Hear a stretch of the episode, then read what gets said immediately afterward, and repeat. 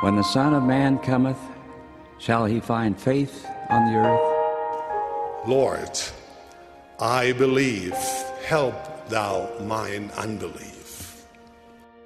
May our testimonies be as deep and as strong as that of Jacob, who, when confronted by one who sought to destroy his faith, declared, I could not be shaken.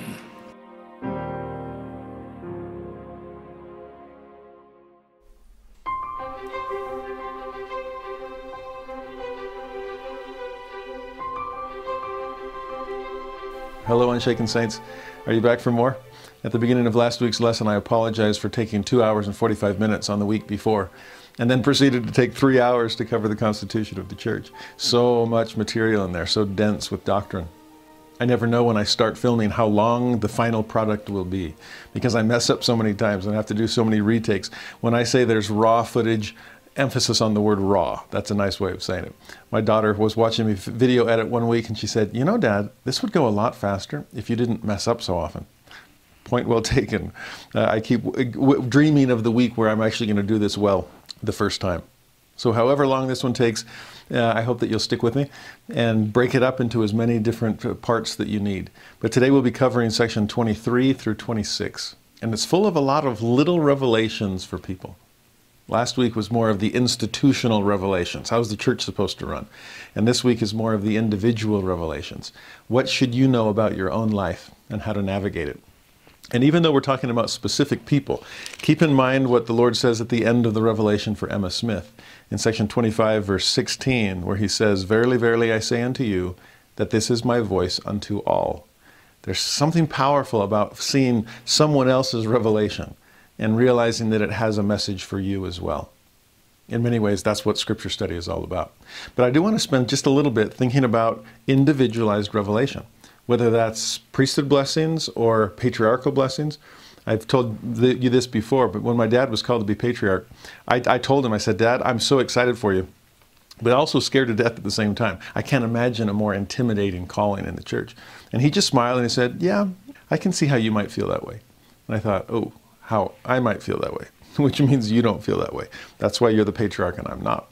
But he showed me the, the instruction manual for patriarchs. It's razor thin.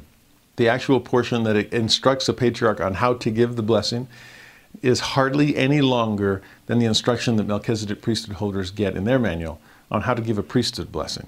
Remember that one? State the person's name, state the authority of the Melchizedek priesthood, pronounce a blessing as the Spirit directs and end in the name of Jesus Christ. It's that third one that's the tricky one. Uh, how do I say, how do I know what the Spirit would have me say to this person? Well, for a patriarch, they've had a lot of practice, but think about this for your instructions.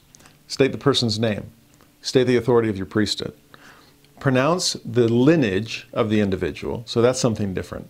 And then the portion as far as following the Spirit, if I remember correctly, it said something like this Make prophetic pronouncements upon the head of the recipient and then close in the name of Jesus Christ. And I remember reading that going, no way. Make, oh yeah, just be prophetic. Just make prophetic pronouncements, you know. Just tell them things about themselves that they don't, not even they know. I'm amazed by patriarchal blessings. If this was something that people were just making up, the instruction manual would say something like, make vague and generalized and easily reinterpretable statements upon the head of the recipient. No, it's be prophetic. And the things that we'll be studying today truly were prophetic for the people who received them. And if it's His voice to them and voice to all, then it's prophetic for us as well. A patriarchal blessing or a priesthood blessing is so much like the liahona that the spindles move and the words change with time. Things that I thought the Lord had in mind when I received mine at age 17. I mean, I, I went into the patriarch and told him. I, I didn't know him, he didn't know me. And so I figured I'd help him out a little bit. That shows my lack of faith, I suppose.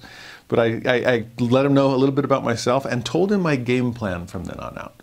That I'm going to be doing this in college and then getting this degree. I'm going to be an architect was my plan at the time, and had it all laid out. And sure enough, in that priesthood, in that patriarchal blessing, one of the things he said to me was that I would build things. And I thought, yep, my, my, my life is going to go according to my plan. That was one of the things that stood out. I'll, I'll go ahead and build things. Well, I built some models with my kids. I built a zip line when we lived in Tennessee, built a rabbit hutch and a dog house. I'm not much of a builder. And no, I didn't end up being an architect. And what I missed at the time when I was 17 years old was surrounding that one little statement about building things were dozens of hints about teaching the gospel and learning the scriptures and helping the youth and building the Lord's kingdom. I testify of the inspiration behind those documents, that it really is a transcript from heaven that the Lord is giving us to help us navigate our life here on earth. Now, what we're going to see today are not patriarchal blessings. Joseph Smith Sr., Joseph's dad, became the first patriarch of the church. Joseph's brother Hyrum became the second. And so there were true patriarchal blessings given in that time. What we're seeing today are blessings that Joseph Smith is pronouncing upon the heads of various individuals. But I think some of the principles we can learn today apply so beautifully to blessings that we receive ourselves, whether that's a priesthood blessing or even your patriarchal blessing. In fact, it's interesting because in section 23, it's five mini revelations. In fact, they were received separately and recorded separately. It was only later, in later editions of the Doctrine and Covenants, that they decided, well, rather than have a bunch of one or two verse sections, let's have one seven verse section. But they're being given to five different people. The list is in the section heading Oliver Cowdery, Hyrum Smith, Samuel Smith, Joseph's younger brother, Joseph Smith Sr., and Joseph Knight Sr. Now, four of those five names you should recognize already in the Doctrine and Covenants, because everyone except Samuel Smith has already received a revelation that has since been canonized, which ought to tell us something. It's okay to come back for more. Revelation is not a, a one and done, it's not a one size fits all life. You can go back and receive more. In fact, when I taught seminary, there was a student of mine, wonderful young man, who was getting ready to receive his patriarchal blessing. And the, the week before the Sunday he was to receive it, he came and told me, and we were talking about it, and he was so excited. And sure enough, the following week, when he came back to seminary, I asked, How did it go? What was it like to receive your patriarchal blessing? And he talked a little bit about it, but by the look on his face, I could tell that he was, I don't know, almost pretending to be more excited about it than he really was. And so uh, when we could really, I don't know, have this heart to heart, I just said, No, really, what, how do you feel about your blessing? And once he realized that I that I'd seen past the facade, he just kind of sighed and he said, "I loved it. It was so powerful, but it's short, and I just wanted more. I knew the Lord was speaking to me. I just wanted him to keep on going so I could understand more about about the life that I needed to live." And as we talked about this, I eventually said to him, "Well, why don't you go get some more then?" And I remember him just like eyes open, like, "What? Wait, really? Can, can we do that? Can I, can I go back to the patriarch and get, you know, the, the sequel? And I laughed. and I said, no. But think about it in this way. Where did your patriarch get that blessing? Who did he get it from? Well, obviously he got it from the Lord. And then I asked this student, don't you have access to him? I know the patriarch has more experience, as well as a priesthood calling and office to be able to provide this.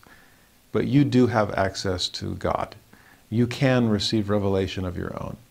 You can ask the Lord to help you read between the lines of those blessings. And I'm sure that these individuals are doing that on their own as well.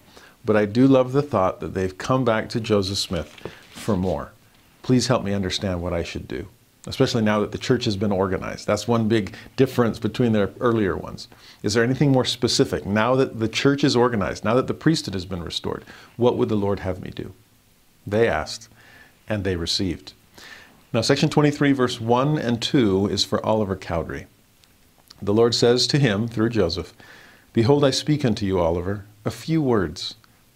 And often that's all we need just a few words of guidance from God. Remember, we saw that in that long uh, Oliver Cowdery footnote that one touch of the finger of God, one ray of light from heaven, one word from the Savior can change a life well, here they're getting a few words. Behold, thou art blessed, and art under no condemnation. But beware of pride, lest thou shouldst enter into temptation. I love how the Lord bounces back and forth between justice and mercy here. Mercy, thou art under no condemnation. Makes you wonder what Oliver might have been worried about. Uh, perhaps he was seeking his state and standing before the Lord, just like Joseph had back when he was 17. I often think that we need to be seeking that kind of revelation more often than we do. Usually we seek revelation to know what we should do. Sometimes it's wise to ask for revelation that tells us how we're doing. Having the humility to seek a Lord, is it I kind of an experience. Or since we know it's I, a Lord, is it this kind of revelation instead. Am I clean? Have I sufficiently repented? Or do I have more or other things to repent of? Oliver, you are under no condemnation. Talk about thou art blessed. Blessed with forgiveness is one of the most powerful revelations we can receive. But then there's that but. You're under no condemnation, but be aware of something. See, in, the blessings that we receive, we can receive our state and standing, but we can also have our eyes opened to our blind spots. And often we're not that blind to them. This is a weakness that you have. This is something to be aware of. And for Oliver, it was pride. It was the problem of pride that eventually led to him leaving the church. And it wasn't until he overcame that pride and humbled himself that he finally chose to return. Wilford Woodruff once overheard a conversation between Joseph and Oliver in which Oliver Cowdery said to Joseph Smith, this is Elder 2 to Elder 1, if I leave this church, it will fail. To which Joseph responded, Oliver, you try it. And unfortunately, eventually he did. The church did not fail, but Oliver did during that time. And again, it wasn't until he stripped himself of pride that he was able to return. And think about how the Lord puts it if you don't beware of pride, then you will enter into temptation. It's pride that makes us lower our defenses. It's pride that puts us into harm's way because we convince ourselves that we can handle it. To me, the personification of that kind of pride is Samson. So, I mean, th- this was the, the incredible Hulk of the, of the Israelite army. Nobody could stop him. And yet, what's interesting is if you look at the details of Samson, every time he's in a situation that, that he proves his might, it's because he put himself into a situation where he would need it. First time you meet him, he rips apart this lion with his bare hands. But where is he when he's attacked by the lion? In the vineyards of Timnath. Okay, is that supposed to mean anything to me?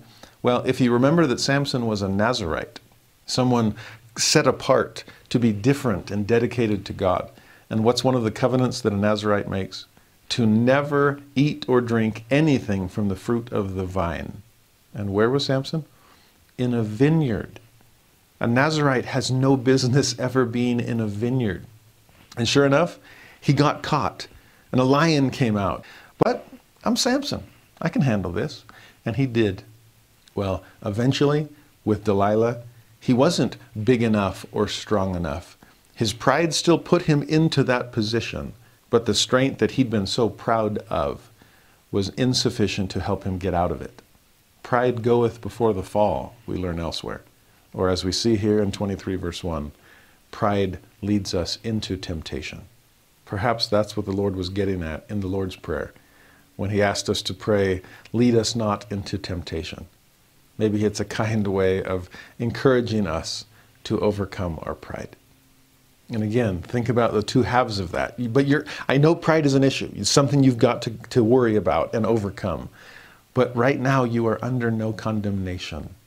There's a difference between having a weakness and succumbing to it, a difference between being tempted and allowing that temptation to lead you into sin.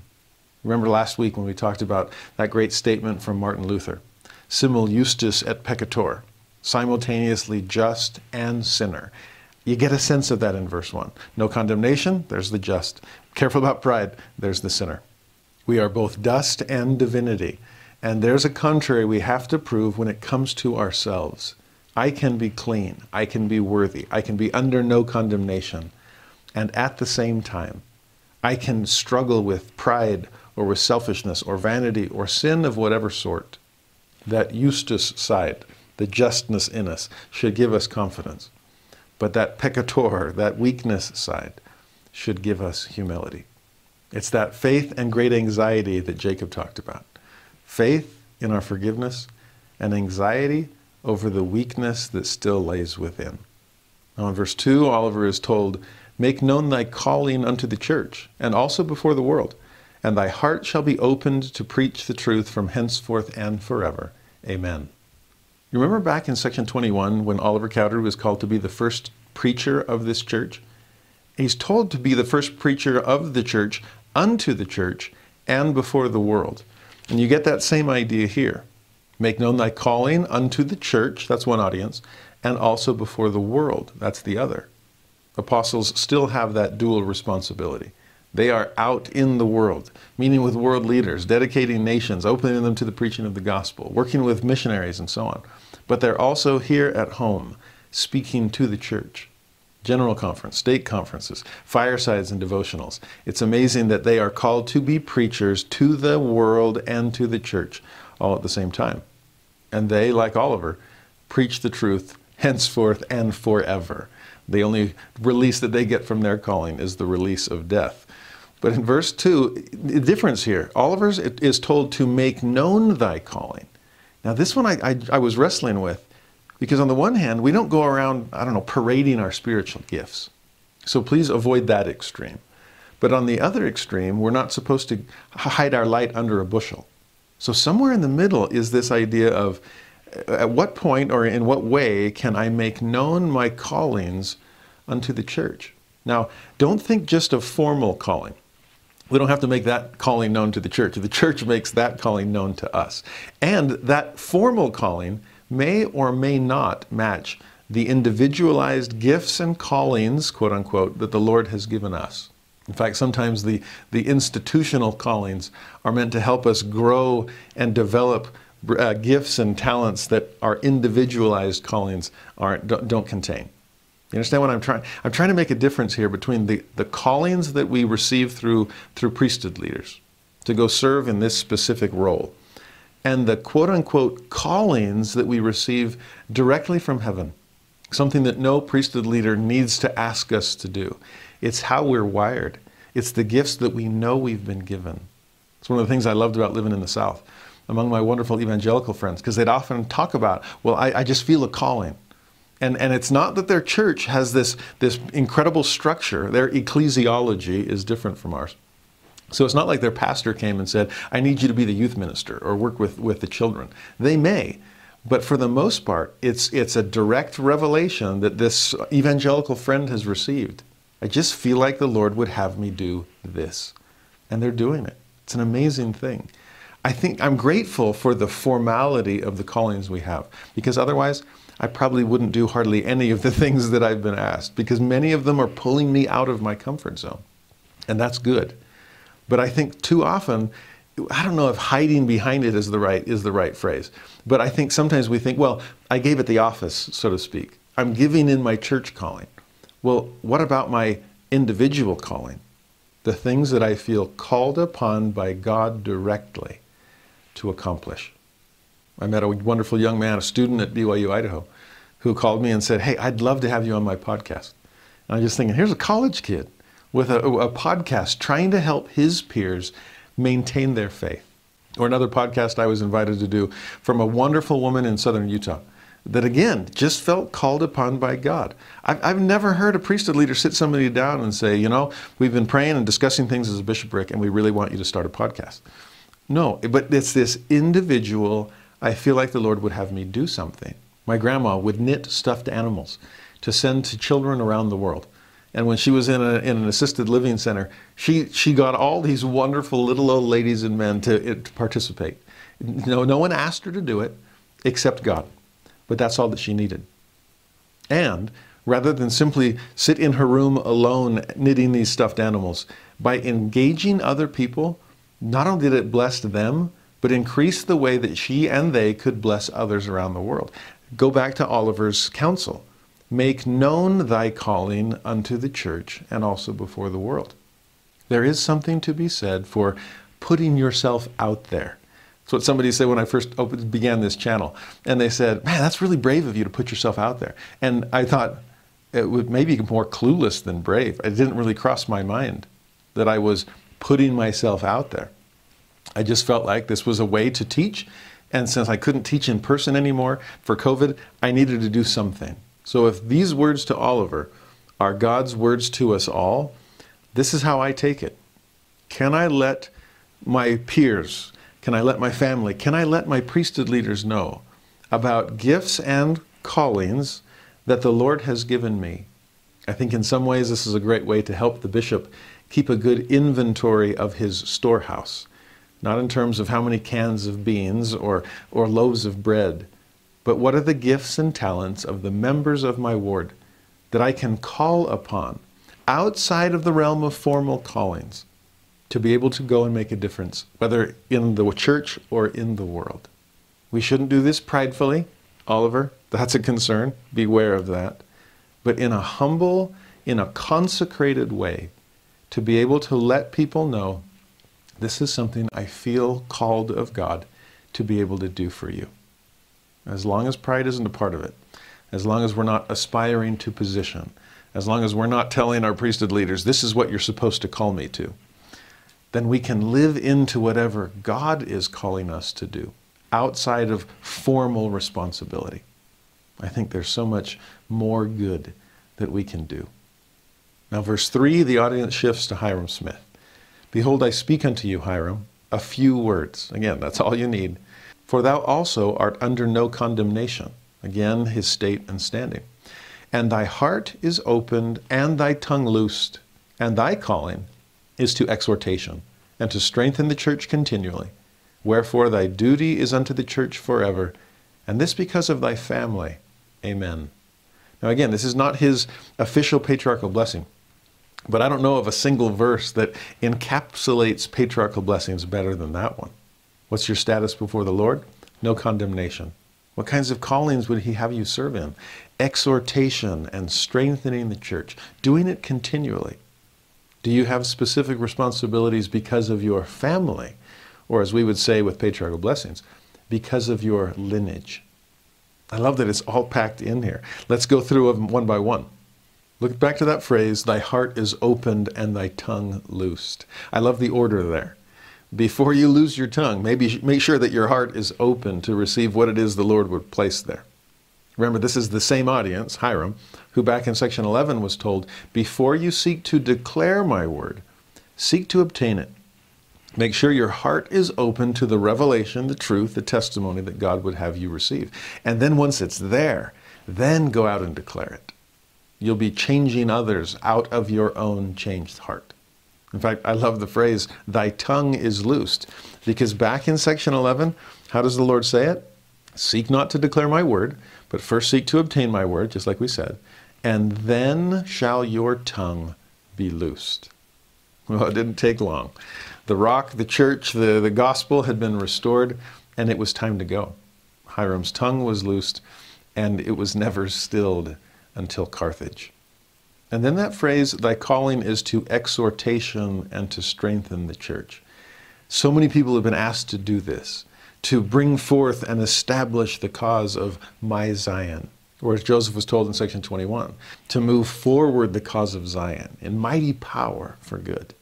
But think about that specific word, exhortation. In that 1828 dictionary that's so valuable for Doctrine and Covenant study, to exhort means to encourage, to embolden, to cheer, to advise. The primary sense, Webster says, seems to be to excite or to give strength, spirit, or courage. I think too often we think of exhorting like we're cracking the whip on somebody. Come on, this is what you should be doing here.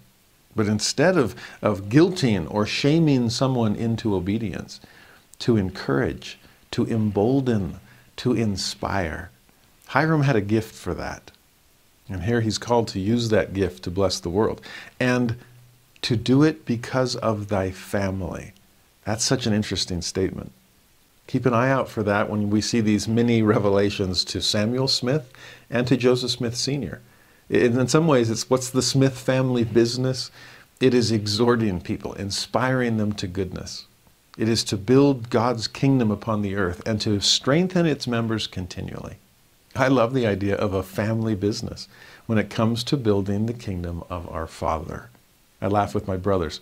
There's four brothers in our family, and I come from a long line of teachers. My mom was a teacher. All four of my grandparents were teachers. My uncle's a teacher. I've got aunt. My aunt was a teacher. So many. That's what we do. Halversons teach, and I laugh with my brothers because one's a doctor, one's a lawyer, one's a banker. And I always am like, man, you guys sold out for filthy lucre. You gave up on the family business. Well, all three of them are excellent teachers themselves, as well as my sisters. But I love the thought of Hyrum. It's like you've got a family responsibility here. And again, if we tie it back into patriarchal blessings, do we have certain responsibilities because of our family, because of our lineage? Now, this is where it gets a little bit tricky. And often, with when I taught seminary, especially, and, and, teenagers were receiving their patriarchal blessings, the vast majority would come back, and if they told me anything, it was like, I'm from the tribe of Ephraim. What does that mean? What am I supposed to do with that? And thankfully, the scriptures do have some clue, some help, as far as what it means to be part of the tribe of Ephraim. The two best places to study specific lineages is the second to last chapter of Genesis and the second to last chapter of Deuteronomy. That's how I remember it. If I can't remember how many chapters there are, just second to last. Right before Genesis ends, Jacob blesses his 12 sons. And in those blessings, we get a hint as to some of the blessings that God intended for those tribes. And then, second to last chapter of Deuteronomy, Moses does something similar, blessing the leaders of the 12 tribes of Israel. Now, I'm grateful for those two chapters, but please don't think that they're, they're all inclusive, because many of the tribes that are mentioned and blessed, it's really hard to tell is well, does that have anything to do with my tribal inheritance? When Reuben is told that he is unstable as water, uh, if I'm a Reubenite, is that, does that apply to me? When it speaks of Benjamin as a ravenous wolf, does that apply to me if I'm from the tribe of Benjamin? Uh, probably not. There, there is a difference between the specific lives of the, the 12 sons of Jacob, some of whom made major mistakes, as opposed to the tribal inheritances of each of the tribes of Israel. If you're from one of the tribes of Joseph, Ephraim, or Manasseh, there's some good hints for you. If you're from the tribe of Judah, for you as well. But Issachar and Zebulun and Naphtali, it's hard to tell from Scripture what that means. And more often than the ones coming from Ephraim saying, what, what does that mean? I've had a few students over the years come saying, I'm from Benjamin. What can you tell me? And unfortunately, there's not a lot that I can. If that identity can't be clearly specified because of your father, Gad, Dan, and so forth, then I would say rather than look to father, look to grandfather and great grandfather and great great grandfather. In other words, look to Jacob and Isaac and Abraham. You are part of the house of Israel. You are the seed of Abraham, and your responsibilities are to bless the world. And this because of thy family. In Hyrum's case, also, it helps us see that it's not just in terms of the family that you come from, but the family that will come from you. So don't just look back and think, oh, yeah, I'm a Smith, and Joseph's my brother, and so Joseph's a senior, and, jo- and Samuel, and all these others. Look forward also, because what would Hyrum Smith's family do? Even more than Joseph's, as far as posterity is concerned, exhort and strengthen the church continually. Who was one of Hyrum's sons? Joseph F. Smith. Who was his son? Joseph Fielding Smith. Who's another descendant of Hyrum Smith that we all know? M. Russell Ballard, president of the Quorum of the Twelve Apostles. There is an incredible lineage, part of Hyrum's family. In fact, years ago, I taught a student in seminary, amazing young woman, and we were talking about apostles as we were preparing for General Conference once. And this one amazing young woman raised her hand and said, Yeah, I just, and, and I didn't know anything about this, but she said, You know, my grandpa, and then it hit me Melissa Ballard. Oh, that Ballard. okay. At the end of the semester, when she gave me a gift of one of Elder Ballard's books that was autographed, thank you, thank you for teaching my granddaughter. Okay, uh, the family line continues. Or just last semester in Institute to teach a Stanford Ballard. Oh, Grandpa? Yeah, Grandpa. And amazing posterity. There is still something about this, this beautiful prophecy. This because of thy family. And whether or not you're related to Hyrum Smith or related to Ephraim, you are all, whether by birth or by adoption, part of the family of the faithful Abraham, Isaac, and Jacob.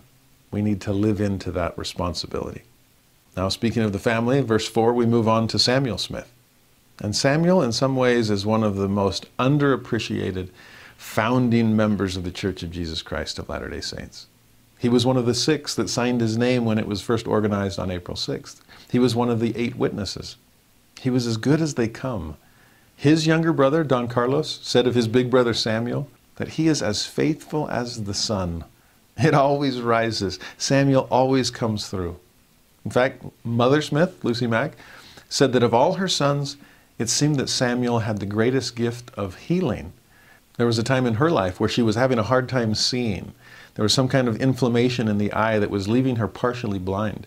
So she asked her husband and her sons to come and collectively give her a priesthood blessing. And guess who the voice was? Samuel. And as soon as he was done with the blessing and all the hands came off her head, she grabbed a copy of the Book of Mormon and began reading it. She was healed. There's a statue of Samuel Smith at the Provo Missionary Training Center because he was the first official missionary of the Church of Christ. 4,000 miles he walked through the Midwest and New England to serve a mission, and he served multiple missions in his life. On one of those missions, he left copies of the Book of Mormon that eventually found their way into the hands of Brigham Young and Heber C. Kimball, two of the most stalwart of the early saints. On another mission, this time in Boston, he and Orson Hyde baptized all kinds of people, but specifically two women that were close friends. They joined the church, they ended up gathering with the saints, and eventually Samuel Smith married one of them, and his little brother Don Carlos married the other. Yeah, no wonder Don Carlos looked up to his big brother. I owe you my marriage. See all the great blessings that come from missionary service. But even before he proved his willingness to work for the Lord, he worked for his family intensely. I mean, think about his oldest brother, Alvin, has passed away. His two other older brothers, Joseph and Hyrum, are constantly working to build God's kingdom, which leaves the next brother, Samuel, to do so much of the temporal labor for his family and on the farm. When the Smith family is up in Palmyra and Joseph is down in Harmony, there's a lot of communication that needs to happen between the two areas, and that's 135 miles away. Well, guess who's the, the courier? Guess who does most of the, the driving of the horse and buggy? It's Samuel Smith. On one of those trips, when Samuel is down in Harmony, he serves as Joseph's scribe for a brief period on the translation of the Book of Mormon. And then later, Guess who it is that brings Oliver Cowdery down to be the, the ultimate scribe of the book? Samuel Smith is the one that's driving the wagon. It was also that same Samuel Smith that drove the wagon back from Carthage to Nauvoo with the bodies of his two big brothers in the back. He was the first one, the first Latter day Saint to get to Carthage. He had to escape mobs on the way. He was shot at. There was a hole in his hat by the time he got there. Now, there were no bullet holes in him, but there was a pain in his side that was starting to develop. It got worse and worse. Eventually, it was diagnosed as bilious fever. It might have something to do with malaria or some other disease. But 34 days after the death of Joseph and Hyrum, Samuel died as well, having lived a life of service and sacrifice to the Lord. I can only imagine what life would have been like for Samuel Smith. To have Joseph and Hyrum as your big brothers, but to always wondered if you if you measure up to them, in fact, Samuel's testimony did not come easily to him. He was the third person baptized in this dispensation, after Joseph and Oliver themselves. But he was not the third person to believe. He had grown up with this family. He had heard all the stories of Joseph between 14 and 17 and 17 to 21, you know, from first vision to the angel Moroni to the coming forth of the Book of Mormon. But he just, he still wasn't totally sure. He believed in his brother. He knew he was an honest man. But, ah, is the Book of Mormon true? Is God really restoring his kingdom to the earth? He had been so involved, again, helping Joseph every way that he could, but still without a complete conviction that this really is God's work.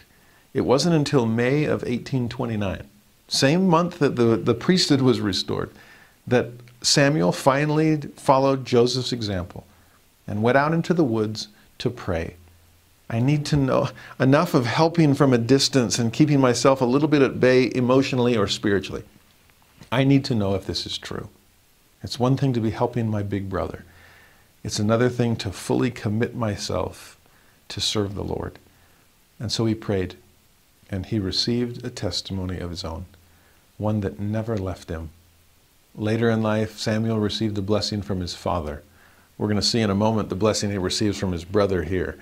But the blessing from his father included these words Thou hast been faithful in all thy days, and ministered comfort to thy father's family. Thou hast labored much and toiled hard. Remember, so much of that family responsibility fell upon his head when Joseph and Hyrum were occupied in other things.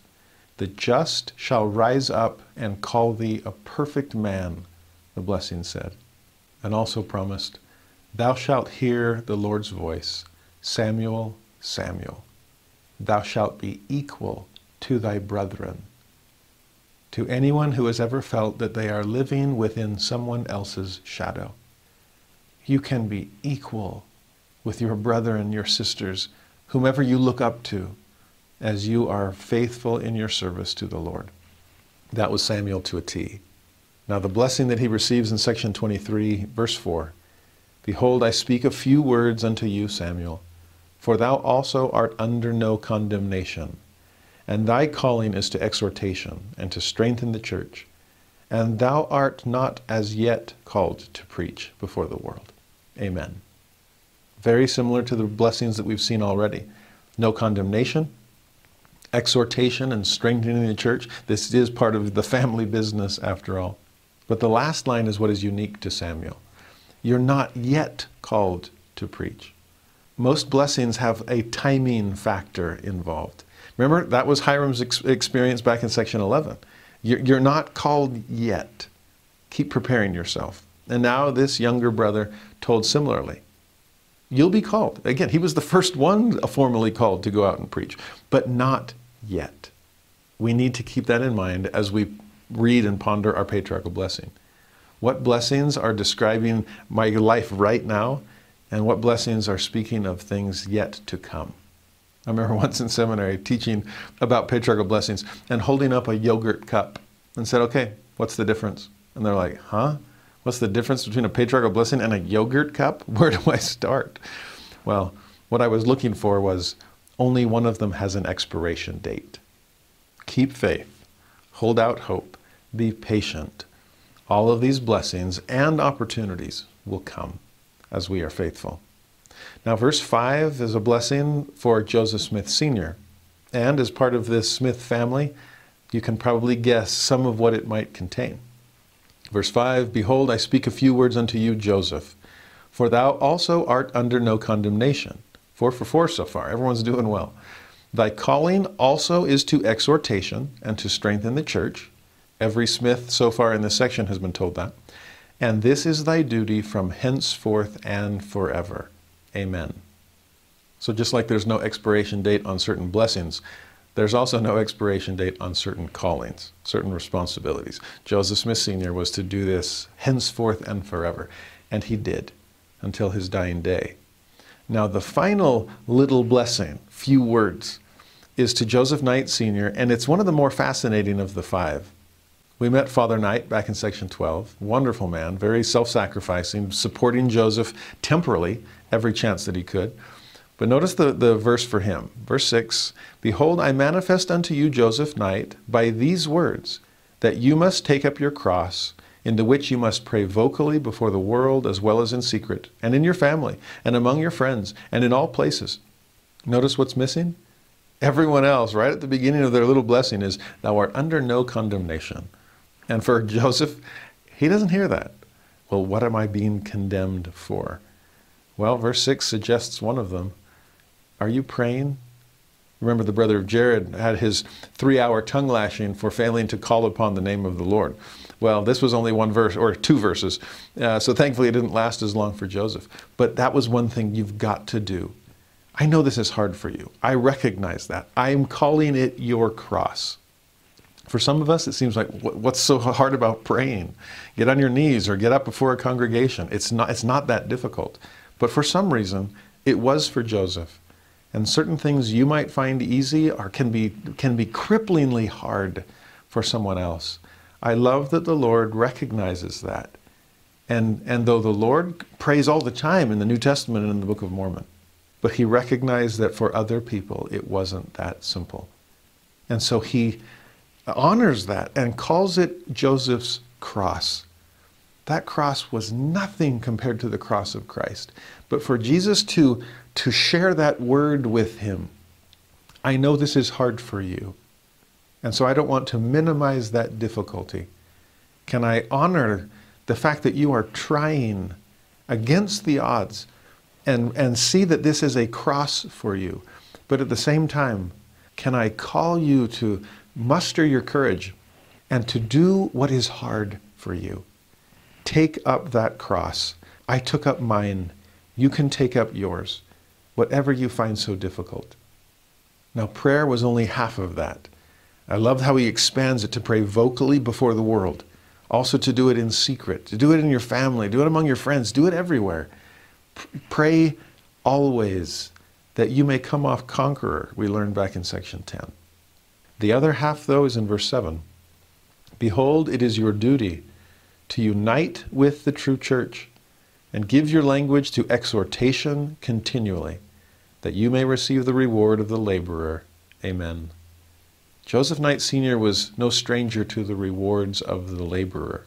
He was a hard worker. He had a, a, fairly prosperous farm. He was no Martin Harris in that, but he had enough to be able to provide temporally for Joseph. He knew about laborers' rewards.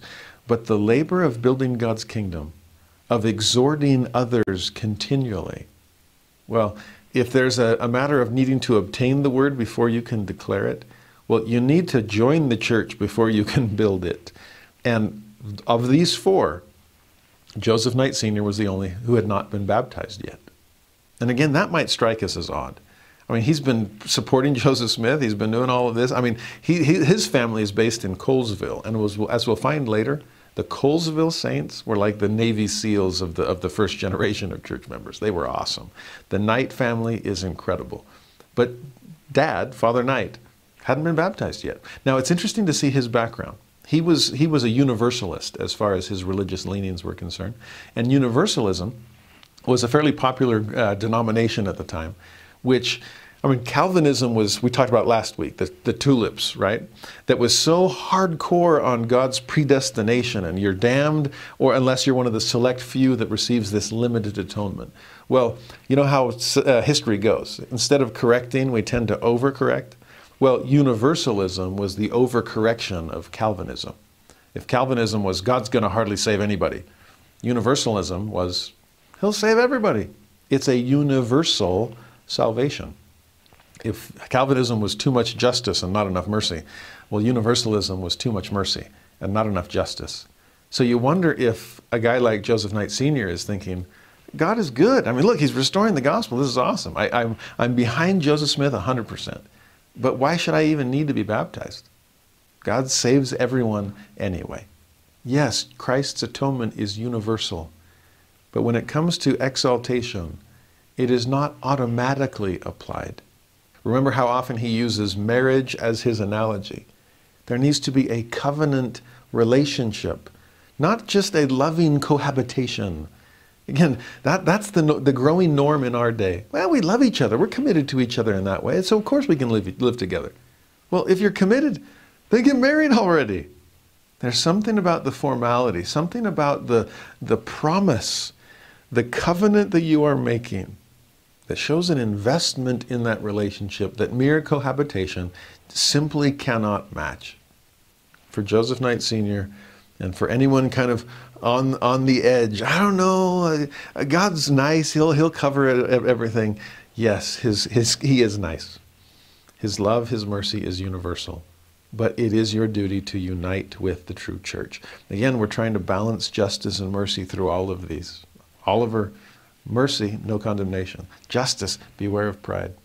Joseph Knight Sr., mercy, the reward of the laborer. Justice, you've got to take up your cross. You need to do these things. At one point, Joseph Knight Sr. himself had said, I had some thoughts to go forward, but I had not read the Book of Mormon, and I wanted to examine a little more. I, being a restorationer, I love that, a universalist in his case, and had not examined so much as I wanted to. Does that sound familiar to some of you?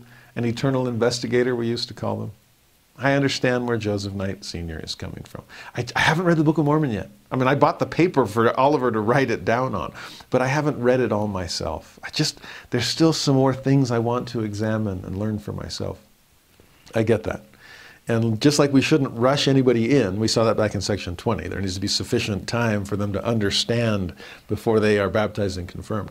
But that can also be taken too long and feeling like you have to know everything when often you do know enough. And Joseph Knight Sr. knew enough. Now, before we turn to section 24, can we jump ahead to section 26? Because to me, this fits really beautifully with the other five little mini revelations that we've already received. Because section 26 is just a two verse revelation, this one given to Joseph Smith, Oliver Cowdery, and John Whitmer collectively. But I think it also sheds some light on what we've been talking about so far today about blessings in general, especially patriarchal blessings by which we can be guided on what to do with our lives. That's kind of the idea behind section 26. In verse 1, they're told this Behold, I say unto you that you shall let your time be devoted to. It's a great way to, to introduce this. Don't you wish that we had clear direction on that sometimes? Heavenly Father, what should I be doing with my time? Now, in section 26, verse 1, he gives them four things to be devoting their time to. Number one, the studying of the scriptures. I'm a little partial to that. Number two, to preaching. Number three, to confirming the church, specifically in this case at Colesville. The Knight family and surrounding people needed some help. And fourth, to performing your labors on the land, such as is required. Now, this to me is really interesting to see, again, maybe not the specifics, but generalize them a little bit. And what are the four things that they should be devoting their time to? Studying and preaching. Put those two as a pair. And studying the scriptures is bringing the word into you. And then preaching is sending the word out of you. Uh, so again, we're seeing obtain the word, there's search the scriptures, and declare the word, there's preach. The study of the scripture was never meant to stop with you. That's kinking the hose. And the Lord, like I've said before, doesn't send much water through a kinked hose. You want to get more out of your scripture study? Then prepare to share it. Believe me, if there's one thing I've learned from doing these videos, I'm amazed at how much more comes into my mind in the very moment here I am opening my mouth on camera. It's scary. But to have words come, to have that mouth filled, and have me share things that weren't in my notes, aren't on my scriptures, have never been in my head or heart before, but it's coming because someone out there needs it. I am so humbled by that opportunity to be an instrument in the Lord's hands, to be able to preach because I have been studying the scriptures beforehand treasure up continually the words of life. That's the first part. And it shall be given you in the very moment that portion that shall be meted to every man. That's the second part. Are we doing both? If you want to be, some of you are better at the studying. You're the book type, the, the introvert. The, I, that's actually me. I love to just be surrounded by books and study. Others of you are better at the second part, the preaching.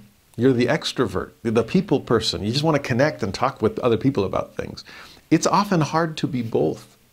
But to try to develop those talents, if you're the, the extrovert, which makes it easier to talk, but sometimes harder to sit still and listen, oh, it's so boring. It's so boring just book boredom. Are you kidding me? That was actually Joseph for you. He was much more of the second than the first. And God called him repeatedly, you got to spend more time in the scriptures. Translate the Book of Mormon. God, do, do the Joseph translation of the Bible. I mean, constantly having to study. That was harder for him. Others would be the reverse.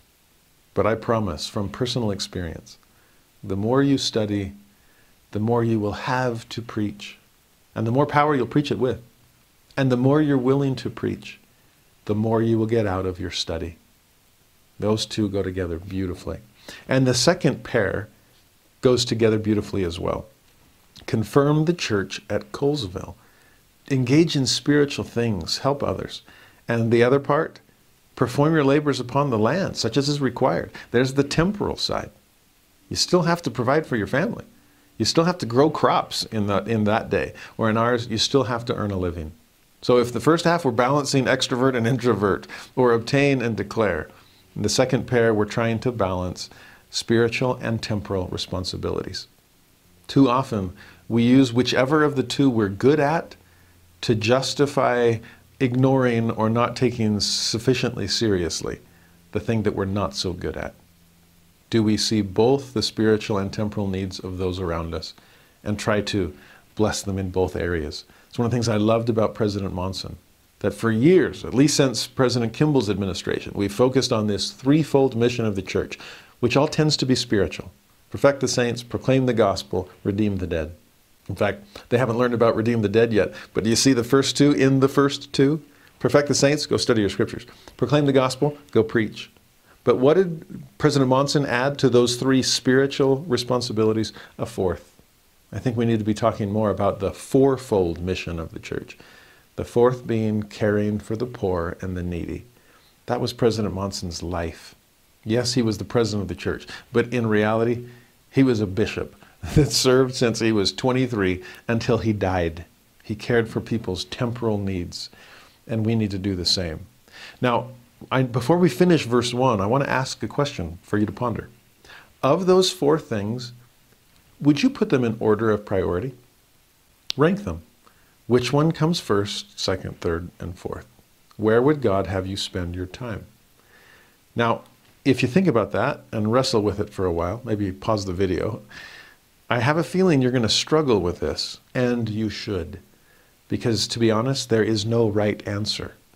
The right answer will change with time. And that actually is the key. Look at how the verse ends. Do all these four things until after ye shall go to the west to hold the next conference.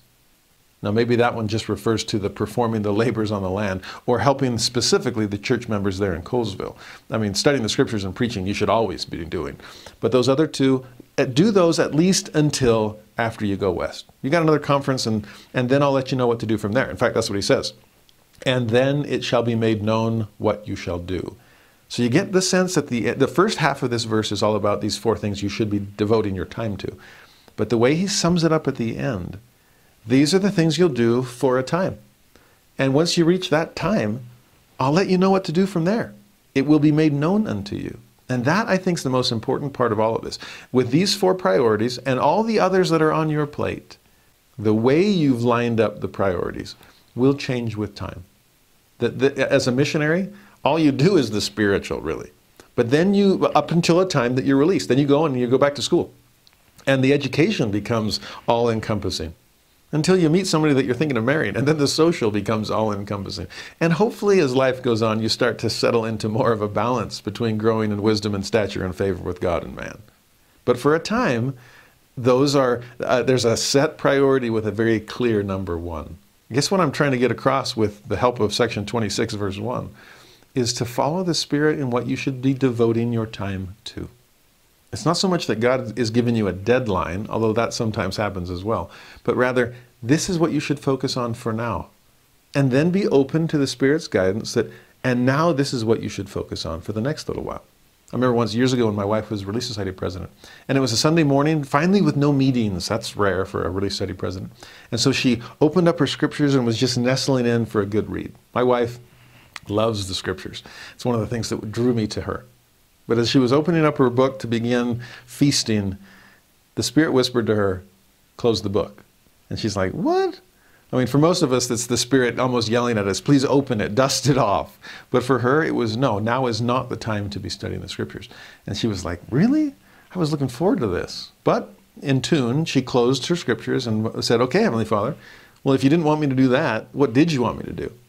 And the answer came very clearly You need to call Sister so and so. And this was someone that no one ever thought of calling because she was the one that was always calling everybody else. She was the head of the Compassionate Service Committee at the time.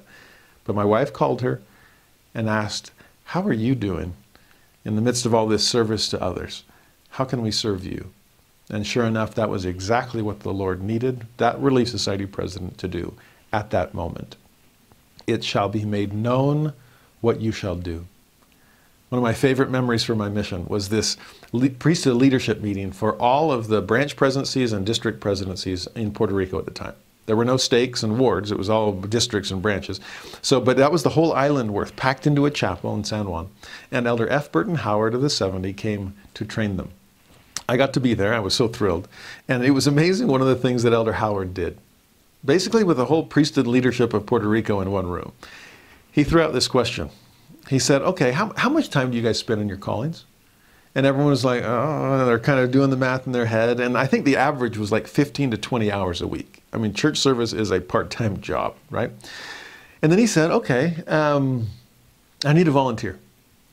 and not many people wanted to help, but one intrepid district president from Mayagüez said, oh, oh I, I, can come. And so, Presidente, ven acá. And this district president comes to the front, and Elder Howard says, How much time do you spend in your calling? And again, it was around 15 to 20 hours a week. And then here was the question, and it got us all thinking. Elder Howard said to Presidente, What if you only had three hours? If you only had three hours a week to serve in your calling, what would you do with that time? and all the wheels were turning in every head. Well, this district president had a, what I considered a pretty impressive answer. He said, Three hours? Okay. I mean, this was a decisive president. He said, I would cut it up into three one hour chunks. And with one hour, I would have a, a church leadership meeting so that hopefully the time could be multiplied by my counselors and the district council and everything else and say, okay, this is the church has to run.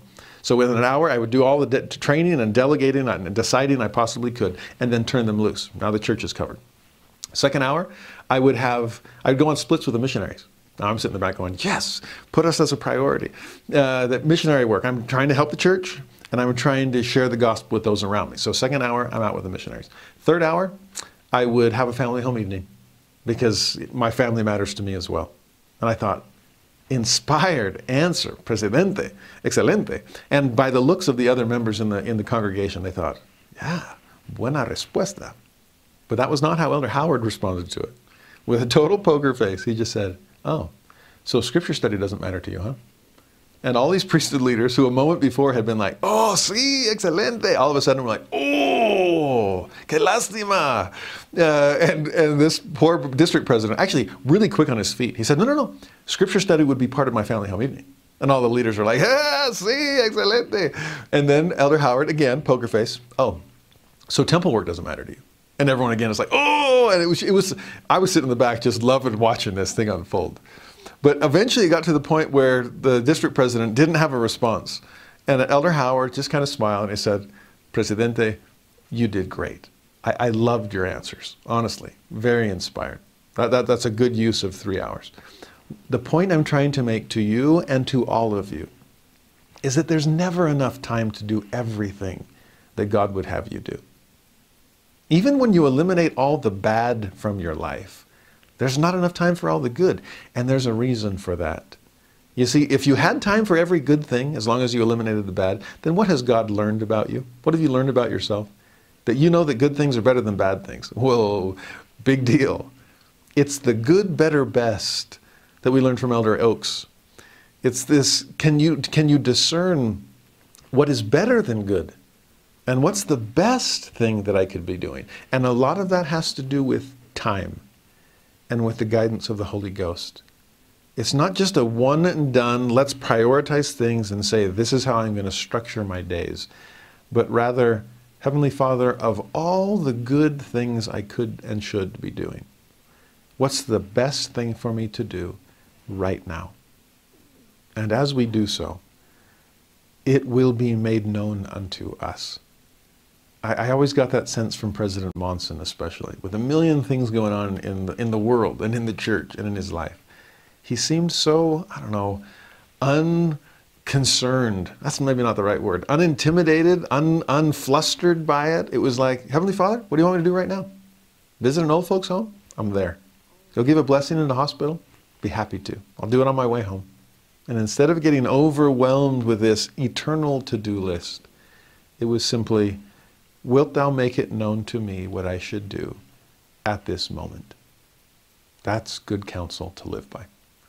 One other piece of good counsel at the end of section 26, verse 2 And all things shall be done by common consent in the church, by much prayer and faith, for all things you shall receive by faith. Amen. Now, obviously, that verse applies to church decisions maybe it can bring some clarity to our individual decisions too about where we should dedicate our time. Well, counsel. Is there some common consent, especially when your time uh, overlaps with the times of those that you love?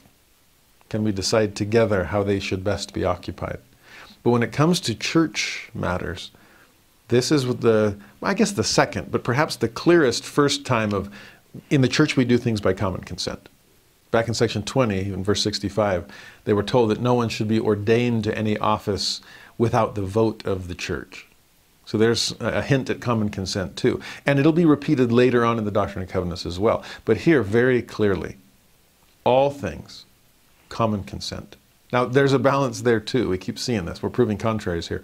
And in this one, it's the contrary between hierarchy and democracy, which in some ways parallels the contrary between Catholicism and Protestantism that we talked about last week.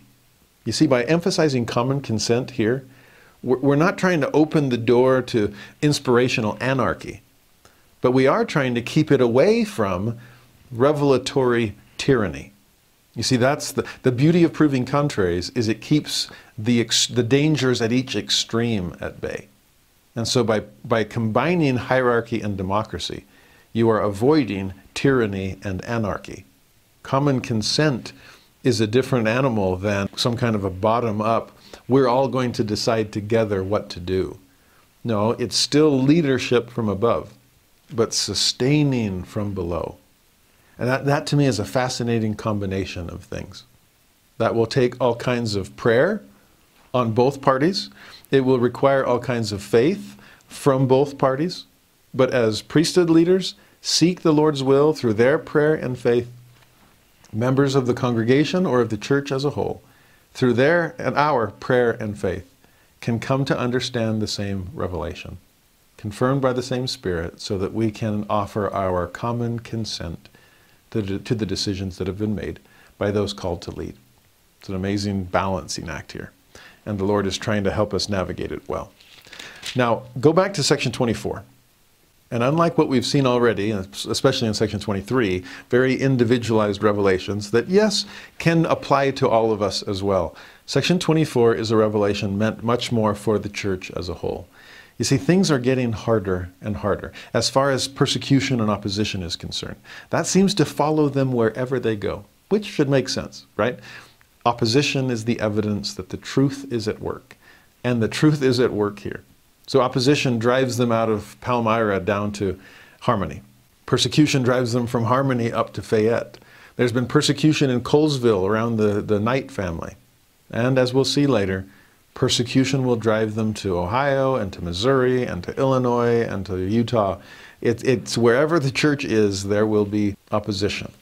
And with that in mind, I love the last line of the section heading. It says that this revelation and the two that followed were meant to strengthen, encourage, and instruct the saints. Now, remember that word exhort that we kept seeing over and over in those mini revelations in section 23? And that exhort meant to encourage, to embolden, to cheer, to advise. Well, think about this revelation meant to strengthen, encourage, and instruct the members of the church. Here, the Lord Himself is giving by way of exhortation.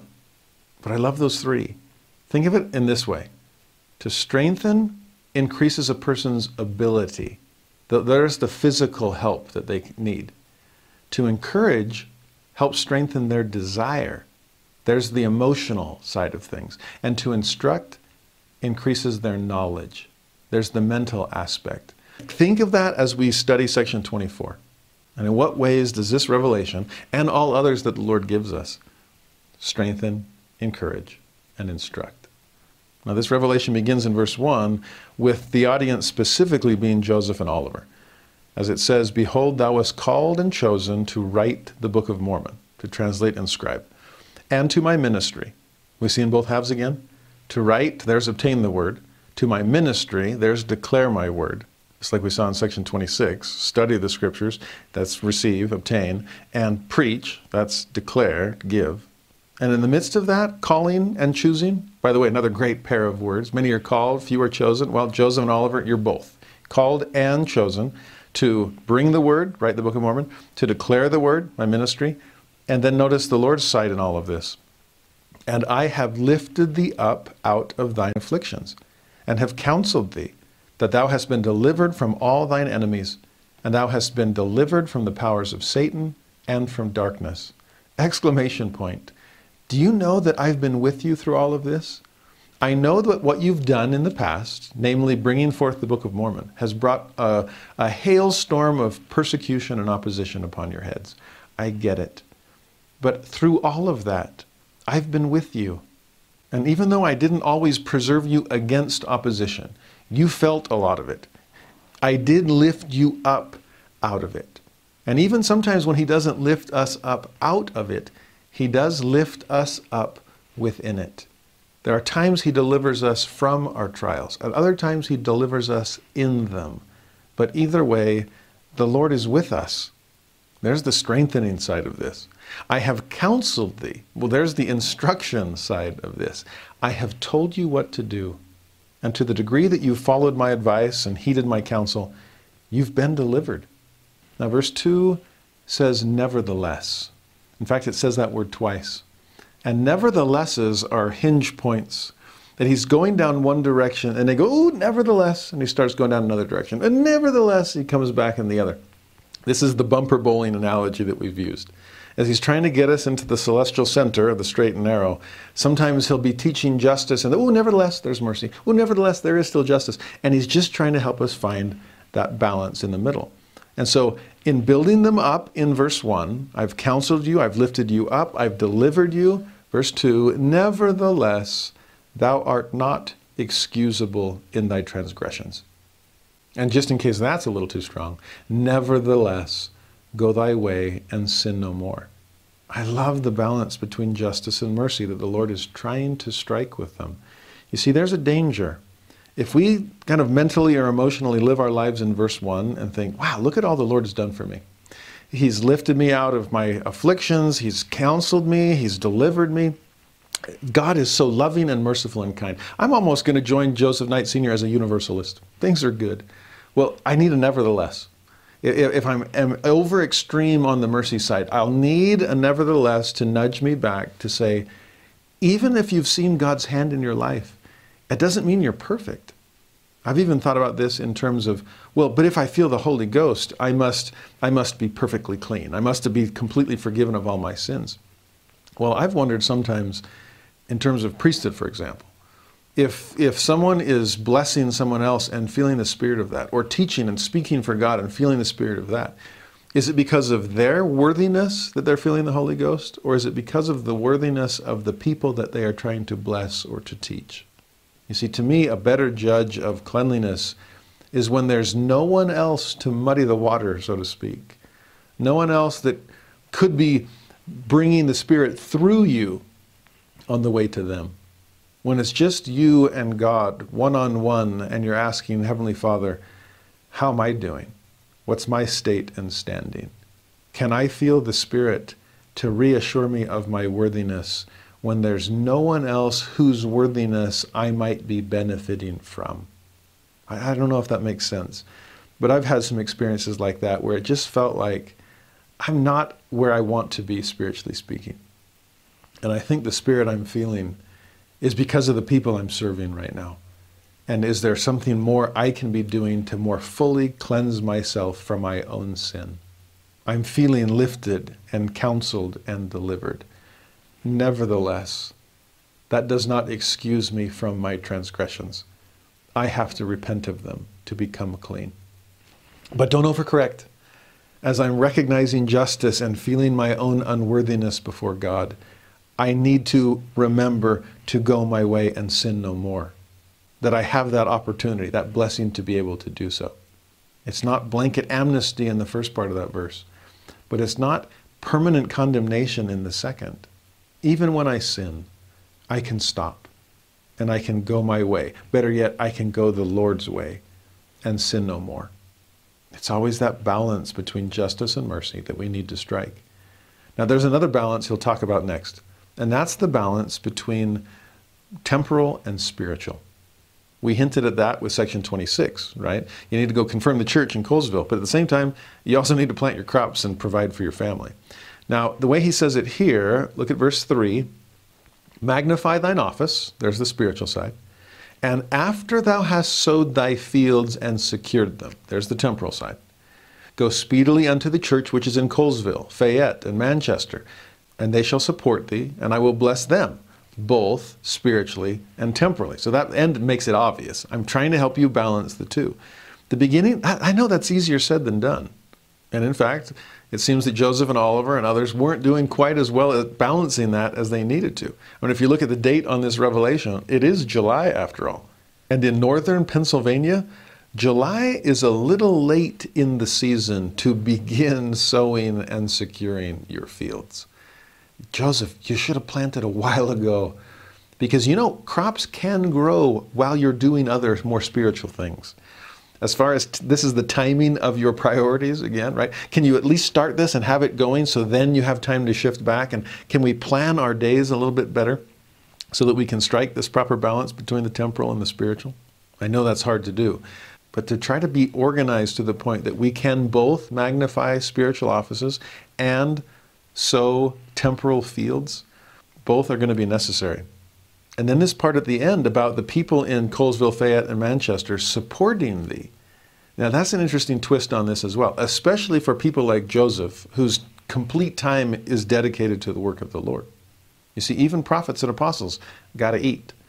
But here the suggestion is well, if the, the saints in these various branches of the church, if they will provide for you, if they'll support you temporally, then you can support them spiritually. And that's exactly what happens with members of the First Presidency and the Quorum of the Twelve today. There is a living allowance given them, given them. Now, some are like, wait, they're paid? No, they're not paid for their service, but they have to eat as well. And since their service has become full time, henceforth and forever, when there's no other way for them to be able to provide for themselves, the scriptures do say that the laborer is worthy of his hire. We'll see some more details about that in the Doctrine and Covenants. Because without that, then only the rich would be able to serve in those callings. Because the poor, who still have to provide for themselves temporally, would not be able to fulfill a, a full time spiritual responsibility. It's one of the great blessings of a lay ministry when it comes to everyone shy of full time general authorities. Mission presidents are part of that group as well. Otherwise, who could possibly serve? Are mission presidents being paid to be mission presidents? No. But they are supported by the church so that they can serve at all. Otherwise, many, many of them would not be able to. And again, as we see at the end of verse 3, those who are providing temporally for the prophets, so that the prophets can provide spiritually for them, well, the Lord will also bless them in both areas. They'll be blessed spiritually for the sacrifices that they're making. They'll be blessed spiritually by directly by the Lord and indirectly through the prophets who they are supporting, right? It goes both ways. This is part of consecration. But at the same time, they will be blessed temporally. The Lord will more than make up for your sacrifices of temporal things as you provide for those who have dedicated their lives full time to the work of God. Verse 4 and 5, we see another element of that temporal versus spiritual. Verse 4 If they receive thee not, I will send upon them a cursing instead of a blessing. So that's the temporal side. If they don't receive you, if, if you can't live, I mean, remember when he was translating the Book of Mormon and they move in with the Whitmers, and the Whitmers are receiving them, providing for them, so that Joseph can do what only Joseph can do translate the Book of Mormon. So again, you members in Colesville and Fayette and Manchester slash Palmyra, same area, you need to receive Joseph and help him survive Otherwise, a cursing instead of a blessing. And then 5 and 6, if that was temporal, here's the spiritual. Thou shalt continue in calling upon God in my name. There's Joseph doing this, his spiritual side, and writing the things which shall be given thee by the Comforter. So you're receiving revelation for others. This is part of what's behind the coming forth of the Doctrine and Covenants. And expounding all scriptures unto the church. Not all scripture is self explanatory. It's one thing to receive it, it's another thing to declare it, it's another thing to explain it. Uh, it's not just sharing scripture. Well, what on earth does that mean? That's what, what we're trying to do here. It's what Joseph is trying to do. And then verse 6 It shall be given thee in the very moment what thou shalt speak and write. I'll come back to that. And they shall hear it, or I will send unto them a cursing instead of a blessing. So you see how verse 6 ends in the same way that verse 4 ends? Cursings or blessings, and the choice is yours. And remember what Elder Packer said we're more often punished by our sins than for them. So the curse is often self induced. It's not that God has to come in and, and, and, and curse us or destroy us. It's that we've limited his blessings. We've, we've stiff armed him, kept him at bay. And without his blessings, well, we've cursed ourselves. And in fact, there, the spiritual and temporal come together. If I don't receive Joseph's words, then of course, spiritually speaking, I've cursed myself. But also, if I don't receive him and try my best to at least provide for his family's basic needs, then I've cursed myself in that area as well. Not only because God can't bless me for my service or sacrifice, but also I'm limiting what Joseph can give me through his service and sacrifice. In fact, I love the early saints. They are amazing. But if I had one bone to pick with them, if there was something I would, in the next life, that I would try to gently bring up and say, you know, guys, I wish, you know, reproving betimes with sharpness, and then showing a greater outpouring of love, I would have simply said, you know, if you guys had provided for Joseph temporally, he's not trying to enrich himself. He's not trying to monetize the word of God. He learned that the hard way when he first saw the gold plates. But to feed his family, to have a place to live, especially during these years, if you had done a little bit more to help him so he didn't have to be the one out sowing the seeds and securing the crop, I wonder how much more light and truth and revelation and Word of God he could have written and expounded to us. Specifically, I have the Joseph Smith translation in mind. It was never published in his day because he never felt he was fully finished with it. Revelation kept coming when he'd go back over and review and edit and try to make more sense of what God had taught in the past. It really was a line upon line, precept upon precept kind of a blessing. But that takes time. Time that Joseph was often spending out in the fields, planting crops, which almost anyone could have done. But Joseph's out doing it for himself and for his family when he could have been poring over Scripture which not anyone could have done. Only Joseph could have done. I don't want members of the First Presidency and the Quorum of the Twelve working some part time job to be able to make ends meet. Please, I'm, I'm happy to contribute. I'm not paying you for your service, but I'm happy to contribute so that you can dedicate your time full time. That will be a blessing to me, far more than any temporal sacrifice I'm making in, in my tithing or my offerings or anything else. And just to be clear, the, even the living allowances that are given to general authorities don't even come from the tithing of the church. It comes from other sources of income. I do wonder what other treasures we would have had if the saints would have done a little bit more along the lines of these verses in section 24. You see, this is where verse 7 and verse 9 come in. And, and I love these verses again, if we're thinking about personal blessings, whether it's priesthood or patriarchal, God often helps us see our strengths as well as our weaknesses. Like we saw that back in section 23. But for Joseph himself, look at verse 7. Here's one of your strengths Thou shalt devote all thy service in Zion, that's the spiritual side, and in this thou shalt have strength. I'm going to bless you in that area. But then compare it to verse 9.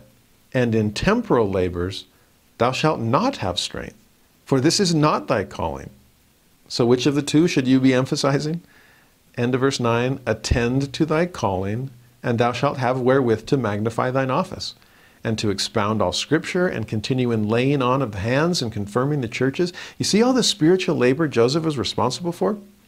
You've got revelation to receive. You've got scripture to record and to expound. You have hands to lay on. You have churches to confirm. It's going to take all your time and more. And if you'll do your part, and if the saints will do theirs, then as you attend to your spiritual calling, thou shalt have wherewith to magnify thine office temporally.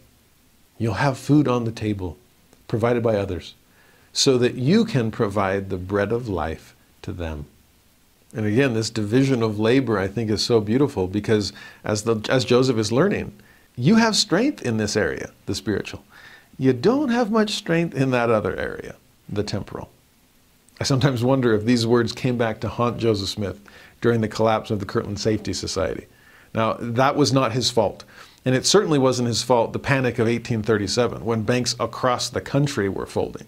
But I do think it's interesting th- that from the get go, Joseph is told, in temporal things, you just don't have strength. It's not where your gifts lie. And that's okay.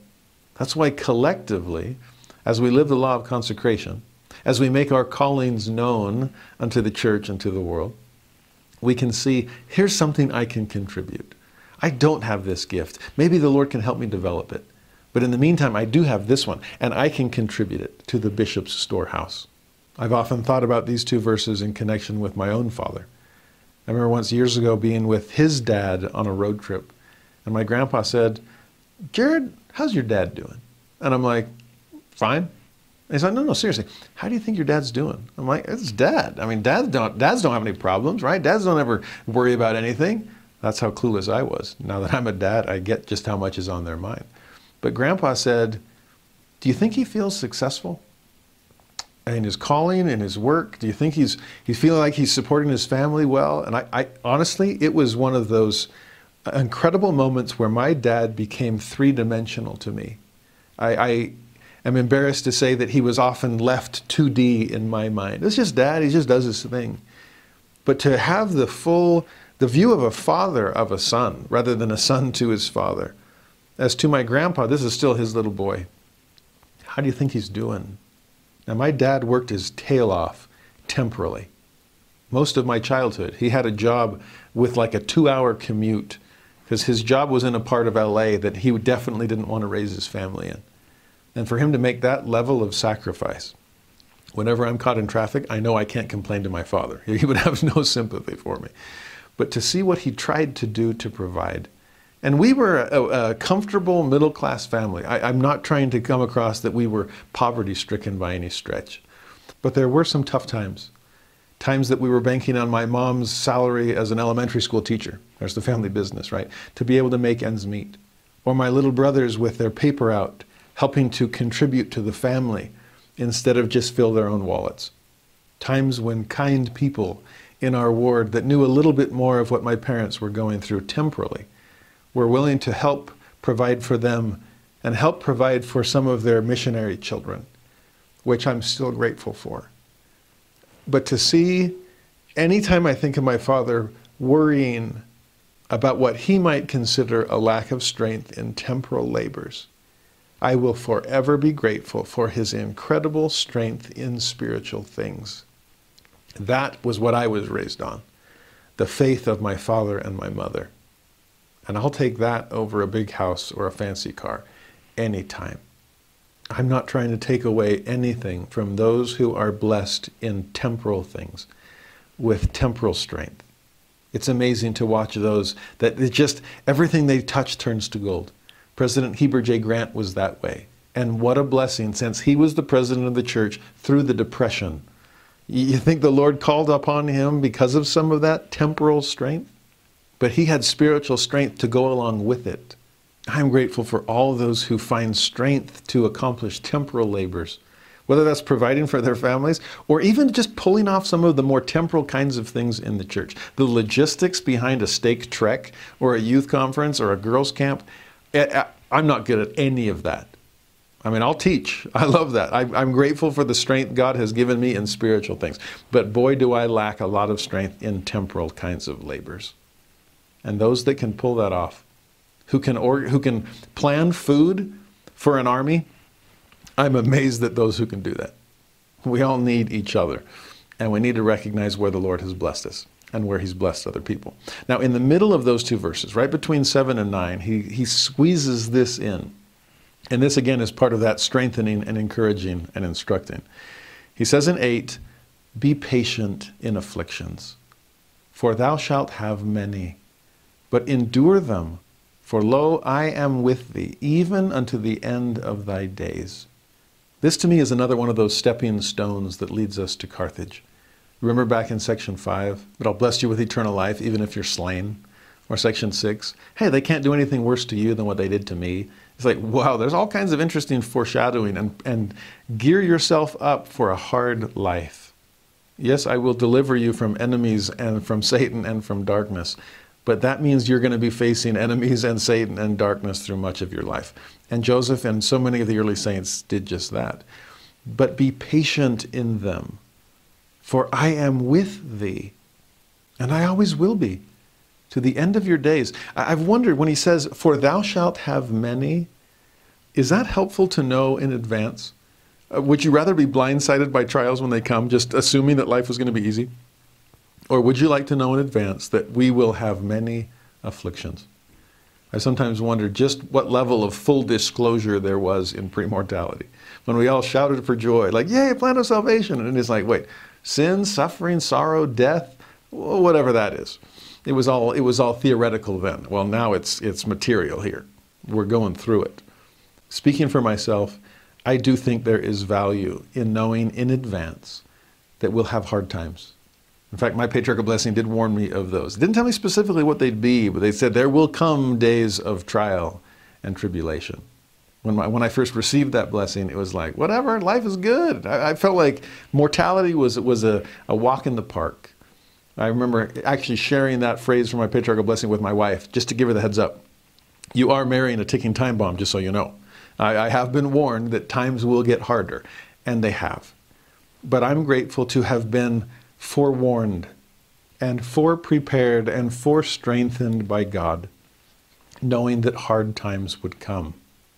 If we thought we signed up for a day at the spa instead of a gym membership, then we're going to want our money back when it comes to our mortal experience. But when we know going in that we will have many afflictions, then it doesn't feel like we're doing something wrong when hard times come. It's no, this is what we signed up for. I'm here to build spiritual strength. And so no wonder I'm sweating underneath the load.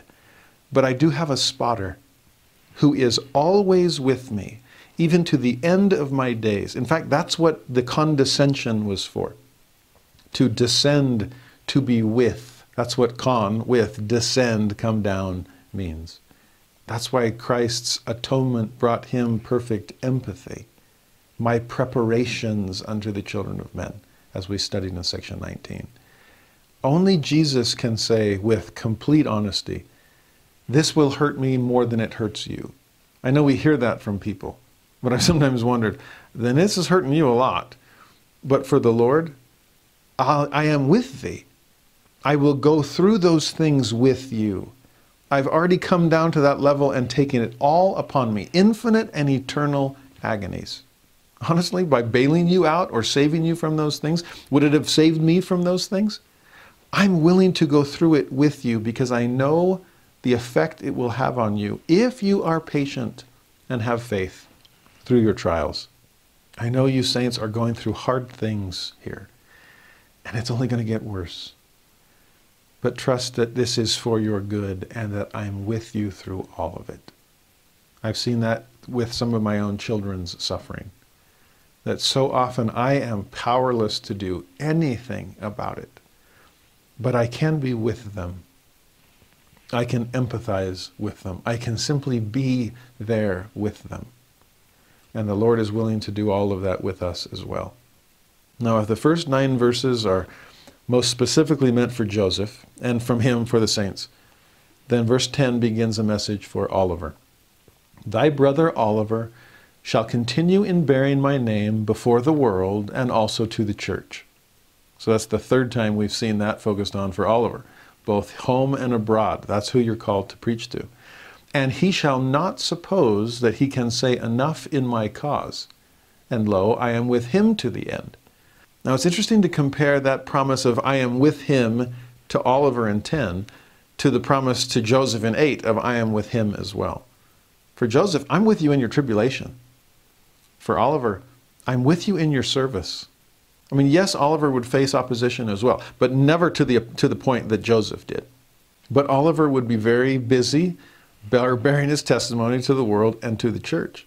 I'm grateful that the Lord can be with us when we're going through hard things and He's with us when we just have a lot of things to do. And these early church leaders would always have a lot of things to do. But notice that middle phrase too in verse 10 He shall not suppose that he can say enough in my cause. Now read between the lines there. And if we saw back in section 23 that pride was a problem for Oliver, what does pride sometimes do? We saw back then that pride can lead to temptation, right? I'm, I'm, I can handle anything. There's the Samson in us. But does pride sometimes also lead us into complacency? Where it's like, I've done enough. See, to me, we talk about perfectionism in the church, but there's a flip side of that, and it's what I call perfectedism. If perfectionism is, I've got to do more, perfectedism is, I think I've done enough. Perfectionism is, I, I'll never get there. Perfectedism is, I've already arrived. And again, the, the, my worry for Oliver is do you get to a point where, look at all that I've done, I've accomplished amazing things. I've, I've put in my time. And here the Lord is gently reminding him, You're never done. I'm with you till the end. Will you be with me till the end? Don't think you can say enough in my cause. Now, please understand, know thyself, and figure out which audience you're a part of if you're part of the the, all, the so-called already perfected, if perfectedism is your concern, then yes, heed these words. There's more to be done. If you're on the side of the perfectionism, then this verse is not for you. You are already saying probably more than enough and doing more than enough. So don't think, oh, but there's more, there's more. Again, justice and mercy. Which audience are you? Which class do you need to take? Really important to keep that clear. Now, verse 11, also for Oliver. Read between the lines, and you can still see the, the prideful weakness that lies behind this counsel. In me he shall have glory, and not of himself, whether in weakness or in strength, whether in bonds or free. You picture someone of Oliver's kind of mental makeup. Weakness? Oh, I don't have much of that. Bonds? Oh, no. I'm free, I'm strong, I can do everything that I need to. I'm, I'm able. Maybe that's another reason why he needed to fail in translating the Book of Mormon. Took no thought, save it was to ask me. Eh, I don't even know if I need to ask. I mean, I've, I've got this down. No. Have glory in God, not glory in yourself. And then in verse 12, expanding on that, don't think you've said enough. At all times and in all places, he shall open his mouth and declare my gospel as with the voice of a trump, both day and night. And I will give unto him strength such as is not known among men. You see, Oliver, you are strong. And sadly, you recognize that strength. But I'm asking you to do something that will require strength far beyond your own. You see, even the proud have kind of a, a max level. This is all I can give. And often God is trying to stretch us into the beyond where only His strength will carry us through. But it's only our humility that can tap into that level of strength. If we're to speak at all times in all places, if it's the voice of a trump, that's more than I can muster on my own. I will need to seek God's strength. But when it comes, I will have Him to glory in instead of in me. Now, from verse 13 to the end of this section, we're going to see some more clues as to some principles we need to understand and, and, follow as we are declaring God's word with that voice of a trump, especially when we're doing it in a world that is somewhat opposed to it or very opposed to it. You see, if Oliver is going to share the gospel in spite of opposition around him, what are some things he's going to need to know? Verse 13 require not miracles, except I shall command you except casting out devils, healing the sick, and against poisonous serpents, and against deadly poisons. These things ye shall not do, except it be required of you by them who desire it, that the scriptures might be fulfilled. For ye shall do according to that which is written. Now, there's some interesting thoughts behind verse 13 and 14. This idea of requiring not miracles. Now, why would anyone require, or we would say demand, a miracle? Well, in the face of opposition, wouldn't that be a great way to silence your enemies? Wouldn't it be a great way to prove that they're wrong? And I love that the Lord is pulling him back, saying, No, that is not how testimony or conversion will come. Remember, faith has to precede the miracle, it's not going to come as a result. I remember hearing a general authority say years ago if somebody joins the church because of a miracle, it'll be a miracle if they stay. And that is true. In fact, the whole list that he gives there casting out devils, healing the sick, poisonous serpents, deadly poisons that should bring our minds back to a promise that the Lord made back in the book of Mark, where he says, These signs shall follow them that believe. In my name they shall cast out devils, they shall speak with new tongues, they shall take up serpents. If they drink any deadly thing, it shall not hurt them. They shall lay hands on the sick, and they shall recover. You see that the Lord seems to be suggesting in section 24 think back to what I said during my mortal ministry. But how did he say it? These signs shall follow them that believe, not precede it. And so, here, in the face of tribulation, opposition, persecution, don't require miracles. Don't demand them to, to shut up the enemy. You see, especially when you're being persecuted, the temptation is to prove that you're right. Wasn't that Martin Harris's problem with the, the 116 pages and with the, the, the characters taking it back east? I just got to prove it to people because I'm getting attacked. I'm getting ridiculed. Well, Oliver, don't fall into that temptation. The signs will only follow. In fact, just a couple of verses after the Lord gives that list of blessings back in Mark, he says this And they, the apostles, went forth and preached everywhere, just like what Oliver is being asked to do. The Lord working with them. See, I shall be with you even unto the end. And confirming the word with signs following.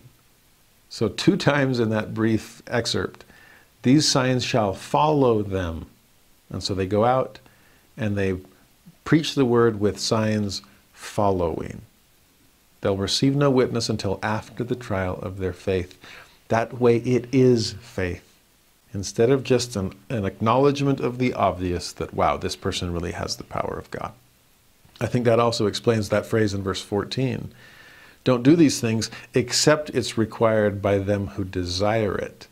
And not in terms of desiring uh, a kind of a, a sign seeker, but the honest and faithful who are pleading with God for the miracles that He has promised them. If someone is requesting a blessing based on their faith, then of course give it to them. I think that's what he means by the scriptures might be fulfilled. You see, there's a great verse in the book of James. It's the reason we have consecrated oil and give priesthood blessings the way that we do. He says, Is any sick among you? Let him call for the elders of the church. You catch that? Let him call. It's not that priesthood holders are going out and, and again parading their spiritual gifts to say, well, does anyone need a blessing here? We're not going around offering our services, but we are responding to requests made in faith. Uh, to me, that's one of the important phrases that sometimes gets lost in that verse in James. Let him call for the elders the person that's sick or afflicted, or their loved ones. That way, the blessing is being pulled out of the priesthood holder by the faith of the person or people who need them, rather than pushed out of the priesthood holder. It reminds me of one of an interesting moment in the Savior's ministry, where a blind person comes to Jesus, and Jesus asks him, "What desirest thou?" Now, forgive me, but of all the dumb questions, what desirest thou? I'm blind. I'll give you one good guess what I'm after. But what I love about the Lord playing dumb there is it gives this blind man an opportunity to ask, to call upon the Lord, to be humble enough to admit his own brokenness and to request a blessing that can only come from God. That's what the scriptures direct. And that's what we should be doing. Now, in verse 15, in whatsoever place ye shall enter, and they receive you not in my name, ye shall leave a cursing instead of a blessing. We've seen that several times in this revelation about are people open to the blessings of God? If not, well, then they've just cursed themselves. How does it take place in 15? By casting off the dust of your feet against them as a testimony and cleansing your feet by the wayside. Now, this is not something we do on the front porch after somebody has slammed the door in our face as missionaries.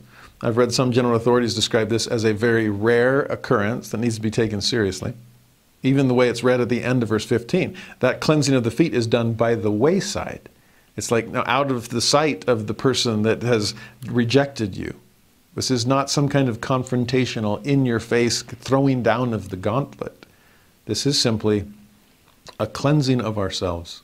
I have done what God has asked me to do. This is the equivalent of Jacob shaking his garments before the Nephites. I am clean of the blood of my audience because I have done what God has asked of me. You see, it's one thing to read that verse as, ye shall leave a cursing instead of a blessing, as if it was like some kind of a, this is up to you to go curse them. It's another thing to see, ye shall leave them. And as a result, what is left with them? Well, there's no blessing, so what is it instead? It's a curse. Remember, punished by their sins, not they don't have to be punished for them. And as I even cleanse the dust, it's as if I was never here. That's what happens when we dust off our feet. There, it's, it's like nothing from this area is sticking to me. And if I was never here, then the blessing I meant to offer them can't come their way. And what are they left with instead?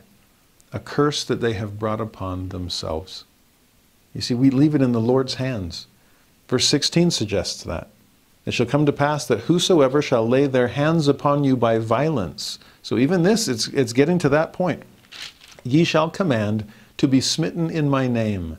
Now that sounds a little harsh, but who's the one that's going to be doing the smiting? Not you. Behold, I will smite them according to your words in mine own due time. Vengeance is mine, saith the Lord and I will repay. We see that elsewhere in Scripture. Now, I'm assuming that verse 16 is also done by the wayside, like was said in 15. This is not an in your face, you'll be cursed in the name of the Lord, but rather a return and report Heavenly Father, I couldn't help them at all. Or, Heavenly Father, this is what has been done to me, and I'm going to leave it in thy hands. Trusting He will take care of them with justice, if that's what they deserve, and trusting He will take care of you with mercy, since that is what you deserve. If 16 speaks of physical violence, 17 speaks of legal violence, and the same rules apply. Whosoever shall go to law with thee shall be cursed by the law. This is just the law of the harvest. It, karma, you reap what you sow. You dug a pit for your neighbor, you'll fall into it yourself. You went to law against them, well, you'll be cursed by the law yourself. And then 18 and 19 Again, for those going forth to preach, as Oliver would do as first preacher of the church, thou shalt take no purse nor scrip, neither staves, neither two coats, for the church shall give unto thee in the very hour what thou needest for food and for raiment, and for shoes and for money and for scrip. You see, a purse is where you keep your money. Scrip is like a backpack, it's where you keep your stuff. You don't need any of that. Don't worry about two coats. One's going to be good enough. The church will provide for you just what you need. This is part of that labor is worthy of his hire. Again, they're not paying you, but they can feed you when you're hungry. You're offering them spiritual things, they can provide some temporal things too. I remember having great faith in that promise as a missionary. It, there is something to this. I, I'm, I'm grateful that we don't fully live verse 18 the way they did in the 19th century. But the faith that people will provide, that God will provide for you, that's something that we still need. And then verse 19, the section ends. For thou art called to prune my vineyard with a mighty pruning, yea, even for the last time, yea, and also all those whom thou hast ordained, and they shall do even according to this pattern. Amen. You see, what the Lord has been giving us in this section are patterns to follow. We might not do it exactly the way they did, and that's okay. Times change, and so our approaches change, but the pattern doesn't. See, that's the beauty of a pattern. It's not meant to, to produce identical replicas or some, of something. It's meant to show us this is how you make this, and you can use this fabric or that fabric, this material or that, this size or that, but follow the pattern. And it's a beautiful pattern that the Lord has described in section 24. Notice also it's the pruning of the vineyard. We keep talking about the field is white, all ready to harvest, but often in terms of preparing especially when fruit is growing or, or uh, something in the vineyard. Pruning is cutting some things away. Are there things in our life that need to be pruned? Habits we need to break? Time that we're wasting in other things? Maybe it's minor things to cut out. Maybe it's major things, a mighty pruning. God, after all, is pruning the world as well, separating sheep from goats, wheat from tares, righteous from wicked. His sharp two edged sword is coming down and separating things. A lot of pruning is going on. Now, there's one last thing I want to bring up from section 24 before we get to our, uh, our grand finale in section 25, which is such a powerful revelation. And it has to do with what we saw in section 26 about time.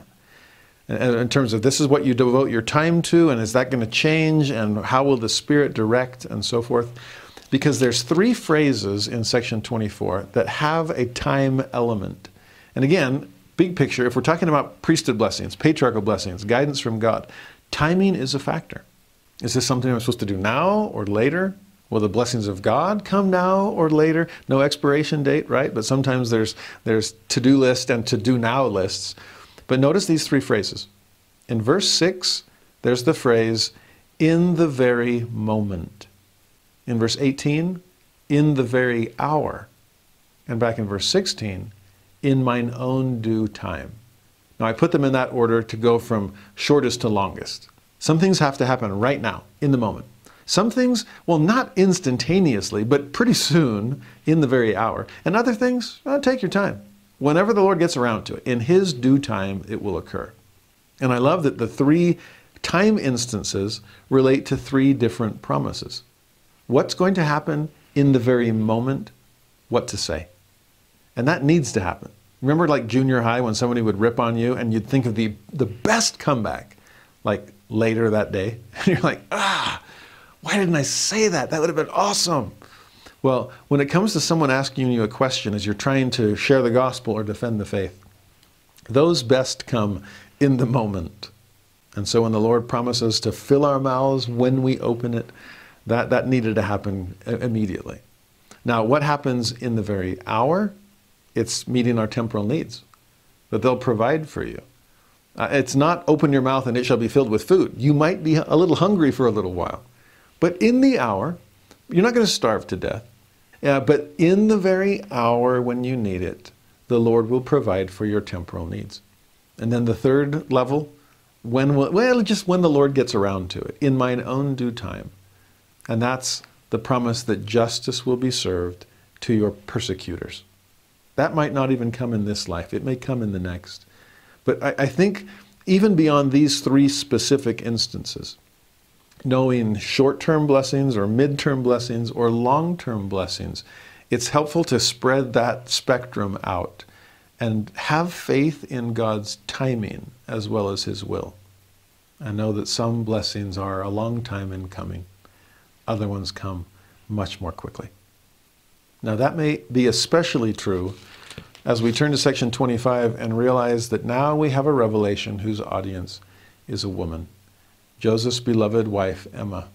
And I say that that might be especially important for women to understand because it's something that President Eyring once taught years ago in a, an amazing address that he called the law of increasing returns. See, he pointed out that often with men, they're in professions that have a law of decreasing returns. They get their payday, quote unquote, early on. They see some amazing results quickly, and then it starts to decline over time. Whereas so often the work of righteous women is a law of increasing returns, but that often means it's a late growing crop. It takes a long time to raise a child before you get any paydays. It takes a long time to be serving and sacrificing and blessing others. And though the ultimate reward is greater than those early crops, we sometimes have to be patient before we see them. That's going to be one of the challenges for Emma Smith and so many of the sisters like her. Will you have patience to wait on the Lord and trust in His timing? Now, to introduce section 25, can I quote our beloved prophet? President Nelson said this even before he became president of the church. Speaking to the sisters of the church, he said, Today let me add that we need women who know how to make important things happen by their faith, and who are courageous defenders of morality and families in a sin sick world. We need women who are devoted to shepherding God's children along the covenant path towards exaltation. Women who know how to receive personal revelation, who understand the power and peace of the temple endowment. Women who know how to call upon the powers of heaven to protect and strengthen children and families. Women who teach fearlessly so much of that statement we will find in section 25. Because Emma was courageous. Emma did shepherd souls. Emma did teach. Emma did stand as a witness. She was every bit the equal of her husband, Joseph. In fact, full of very similar strengths and weaknesses as her husband. She had to be strong, just like Joseph did. And like we've talked before about coins with heads and tails, that strength has a flip side that sometimes you can be a little too strong about things, to have confidence in yourself. But sometimes that can lead into an overconfidence of, no, I know the way it needs to be. Remember Joseph's native cheery temperament? Great blessing. And the heads of that coin is he could handle the persecution of other people without it dragging him down into the depths of depression. But the negative side, yeah, he associated with some jovial company when he was young and kind of got into some trouble that way. On the flip side, Emma, with her tails and heads, sometimes people will say, well, why did Emma do this? And why did she have a hard time with plural marriage? Well, you tell me why she'd have a hard time. Everyone would have a hard time. The men had a hard time with that as well. We'll talk about that when we get to section 132. And we'll talk more about Emma's reaction to plural marriage in 132.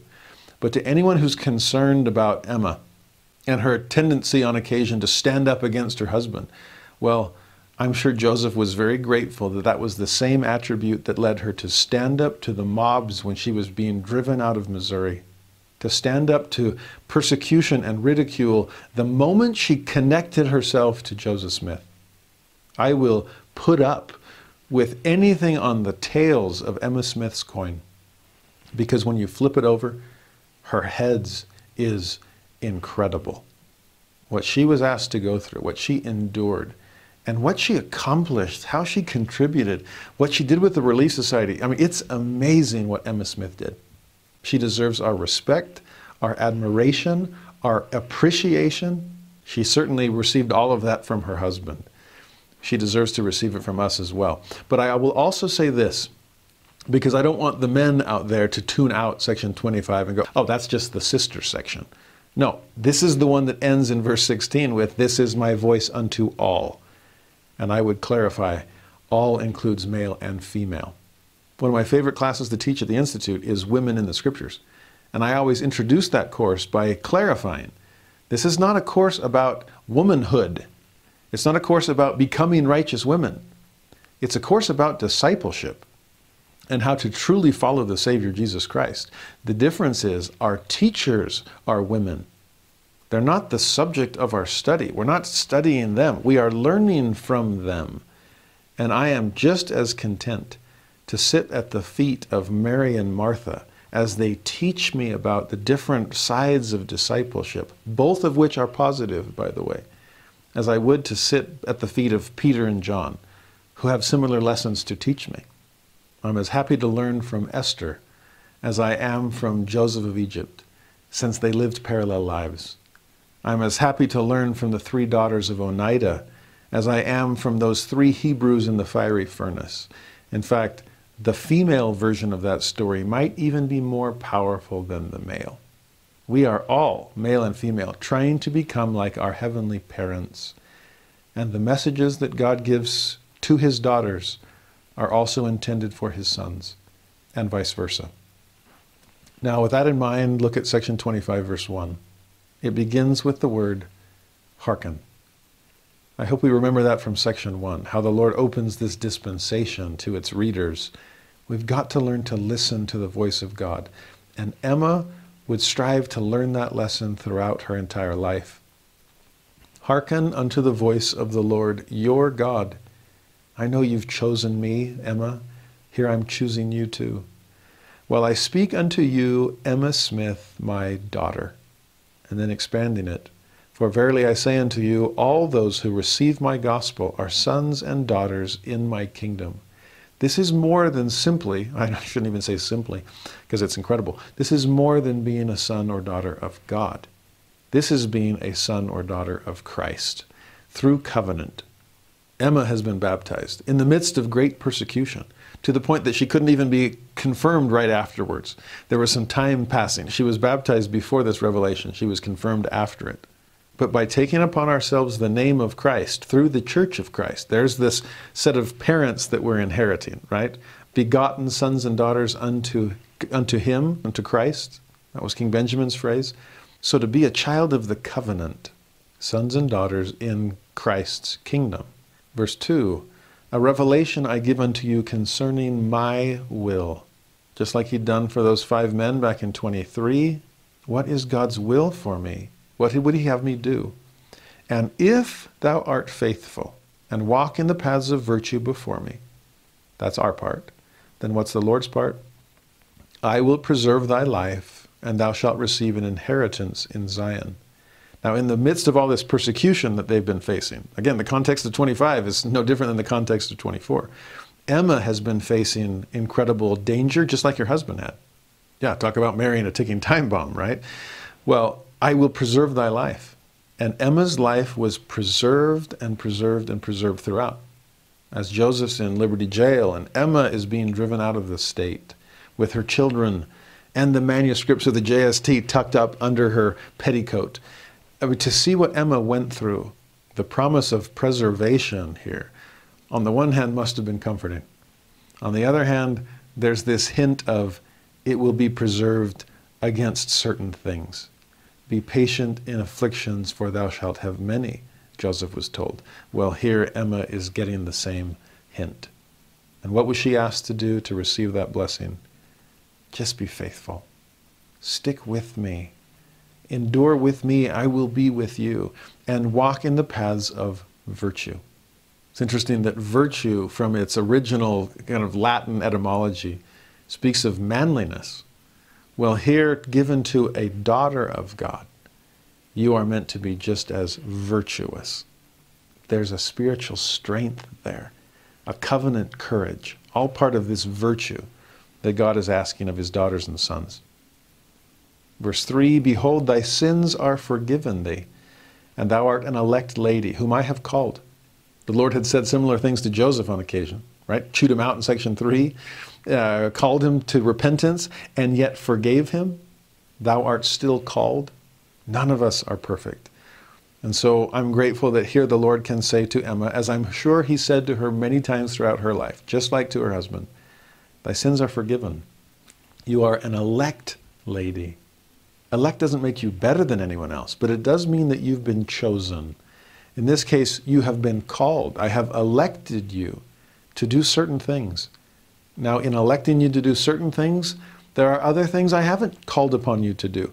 And that balance is hard to strike. Verse 4, he suggests some of that difficulty when he says, Murmur not because of the things which thou hast not seen. For they are withheld from thee and from the world, which is wisdom in me in a time to come. This is similar to what he said to Martin Harris in section 5. I'm not going to show you the plates. That would short circuit the need for faith. Kind of like what we talked about with the three witnesses and compared Mary Whitmer to Emma Smith. Emma never got to see the gold plates the way Mary Whitmer did. And that must have been hard for her. Was it cause for complaint? Undoubtedly. And here the Lord is to asking her, murmur not. Some things are withheld from thee. They're withheld from the whole world. I want you and them to learn certain lessons. It's wisdom in me. It's in a time to come. Faith precedes the miracle, and the miracle will yet come, but I need you to have time to develop faith right now. And that's true not just of seeing the gold plates, but the idea of murmuring because some things have been withheld from us. That's something that we all need to wrestle with. Now, sisters specifically, you may have certain things in mind when you think about having things withheld from thee. We might think priesthood in that vein. Is there wisdom there? We might think worldly accolades if I'm trying to spend my time raising my family. I love what President James E. Faust once taught to the sisters. Women today are encouraged by some to have it all money, travel, marriage, motherhood, separate careers in the world. For women, the important ingredients for happiness are to forge an identity, serve the Lord, get an education, develop your talents, serve your family, and if possible, to have a family of your own. However, you cannot do all these things well at the same time. Can you think back to what we talked about from section 26?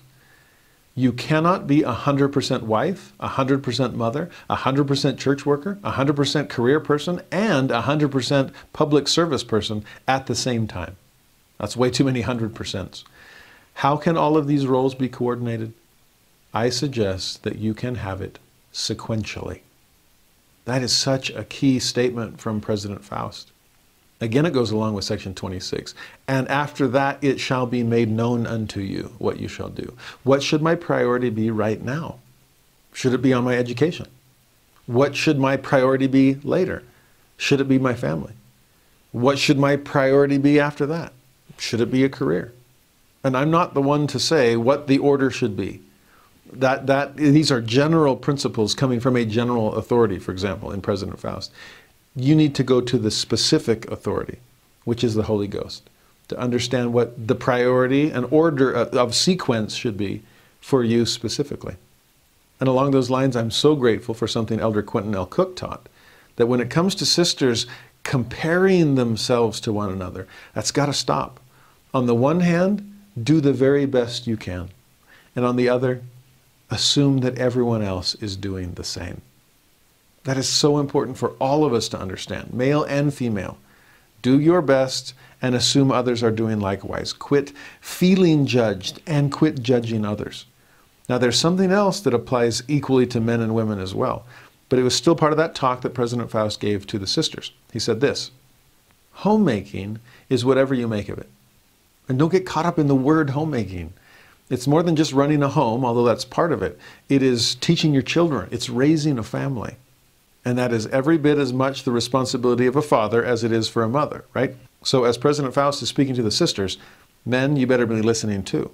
He goes on, every day brings satisfaction along with some work which may be frustrating, routine, and unchallenging. Now, I know all the moms out there, especially of young children, are nodding their heads. But then President Faust adds, but it is the same in the law office, that was his world, the dispensary, the laboratory, or the store. So in every profession or responsibility in life, there it does come with a certain degree of drudgery. But then he added, there is, however, no more important job than homemaking. As C.S. Lewis said, a housewife's work is the one for which all others exist. And again, don't get tripped up over the word housewife. It also applies to house husband and I'm not just talking Mr. Mom there, I'm talking about moms and dads in general. The work of raising a family together as equal partners. That, accomplished by both mother and father, is the work for which all other works exist. Now, please understand what I'm trying to get across here. This message is as much for the fathers as it is for the mothers, since the proclamation on the family says that they are to be equal partners in this all important work in those women in the scripture classes, I would often ask my male students, do you really believe what President McKay said, that no other success can compensate for failure in the home? Because if it does, it should put into perspective where your priorities ought to lie. Or President Harold B. Lee's statement that the most important work we do will be within the walls of our own home. He wasn't only speaking to the women there. So don't just think, well, I provide and you nurture. No, part of providing is spiritual blessings, not just the temporal ones. Remember, where do your strengths lie? It's hit me later in life when I really internalized President McKay's and President Lee's words and the proclamation on the family and everything else that the most important things we do really are raising the next generation. Again, from C.S. Lewis, it's the work for which all other works exist. Then it hit me. Wait a minute is the quote unquote male responsibility, which again, we don't even have to use the genders here. Let's just use outside the home and inside the home. Maybe that's the way we need to divide things to, for clarity's sake. Rather than male and female, think of outside the home versus inside the home. Since both male and female are making contributions in both areas and should be. The question for both genders is which holds the priority, the outside or the inside? Remember C.S. Lewis. The inside is the work for which all the outside work exists. I remember years ago trying to come up with an analogy that I could try to wrap my head around. And I pictured in my mind a family living long before civilization that had found shelter in a cave. That's where they made their home. And the thing that mattered most for them was their fire. They had to be able to keep that going. Outside, the wind would be howling, the storm would be raging. But inside, as long as a fire was burning, they could keep their family safe and warm. Unfortunately, fires require more fuel to keep going. And so they had to make a decision. Somebody's going to have to go out there and face those harsh elements to be able to gather the firewood and bring it back. We shouldn't both go out there because then what's going to happen to the fire here at home? Someone needs to go gather the firewood and someone else needs to guard and nurture the flame. Now, at times it may be one, at times it may be the other, but, the, but we have to understand priority which is means and which is ends. The ends, the work for which all other works exist, is to keep the fire burning. But unfortunately, we live in an age where nurturing flame is looked down upon. And what gets the glory is who can go out and amass the most wood. You understand how, how reversed that is from reality? We live in a world that wants to say, oh, why even burn it? The fire gets in the way, it consumes the wood when all we should be doing is amassing it. So, everybody, parents, children, everybody, go out and gather as much wood as possible to the point that we even forget what it was for. All the praise, all the honor goes to whoever can have the biggest stockpile. And those instead who recognize the value of the fire are looked down upon as if they are making no contribution. And again, I'm saying this to men as well as to women. I'm not comparing male female right now as much as I'm comparing outside and inside work. I remember in one institute class I taught, I had the son of the stake president. And I asked him, I said, Your dad has two hats. He's the stake president, trying to help us spiritually, but he also has a, a temporal job, trying to provide for his family. Which of those two hats do you think he prefers to wear? And he said in a, in a heartbeat, well, the church one, obviously. I mean, that he loves that one. He's been making a difference. And he said, well, then why doesn't he just do it full time? Why wear two hats when there's only one he really wants to wear? And the obvious answer was, well, he doesn't get paid to be stake president, and so he's got to put food on the table. Ah, so he has, it's almost like dividing work and glory. I, for some of us, my work is my glory. I love it. But for many people, and I have so much respect for them, their work isn't their glory, but their work does subsidize their glory. their work is what allows them to earn the money so that they have time to be able to dedicate to their glory. I need a weekday job since I don't get paid for my weekend job, namely my church service. And this stake president's son understood that. And so it was interesting just to see wow, so the work that's most worthwhile to him, he doesn't get paid for. But so he has to have some other job to go out. Oh, there's the gathering the firewood. So he has something to burn. But it's it's being around the fire and rejoicing in its warmth. That's what matters most to him. Now do you understand this analogy? Yes, male and female. There are times we all need to go out and gather firewood. But don't lose sight of its purpose, which is what happens within the walls of your own home. Does that mean some things are withheld from us? And that sometimes that withholding might cause us to murmur? I hope for any of you men out there that don't think this applies to you, I hope that you are doing things spiritually and for your family that are withholding from you some things that the world would offer. Elder Maxwell, in an amazing conference talk years ago about the tugs and the pulls of the world, drew our attention to a fascinating verse in the book of Numbers, of all places, where Balak has hired Balaam to curse Israel, and he just can't do it. And when, he, when Balak realizes that he hired the wrong guy, he says to this so called servant, I thought to promote thee unto great honor, but lo, the Lord hath kept thee back from honor. It was there that Elder Maxwell said, the rouge of recognition is so easily smeared anyway. But unfortunately, that is makeup that both men and women want to wear. The world's recognition. And by putting God first, by putting our families first, does that withhold from us certain honor? It does. And men should feel that withholding as much as women. Are there certain things outside the cave that you just don't have time to do because you're spending so much time with those that matter most next to the fire? I really pray this is making sense and that I'm, and that I'm being sensitive to whatever different circumstances you each might be in. There's contraries to be proven here also, with male and female, or outside and inside, or temporal and spiritual, and so on. I'm going to come back to this concept in a moment because there's another verse later on that really emphasizes it beautifully. Again, this is something that Emma's going to need to learn, and that the rest of us will need to learn as well. Now, verse 5 For Emma, the office of thy calling, and she'll have many, shall be for a comfort unto my servant Joseph Smith Jr., thy husband, in his afflictions, with consoling words, in the spirit of meekness. Now, sometimes in my classes, there will be a, female student that chafes under verse 5 because it just sounds like, oh, great, I'm just here as someone to support him, which again reverses what I'm trying to explain with that analogy of the cave. What's happening here is most important. All the outside external things are meant to support this. So if we see Joseph's work as inside the cave, I'm trying to build faith and family, then anything you can do to support that, go for it. And vice versa.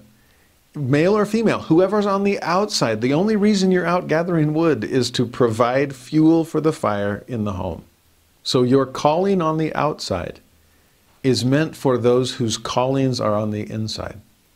And that's as true of couples or of groups some on the outside serving to support those on the inside, as it is for you by yourself as an individual.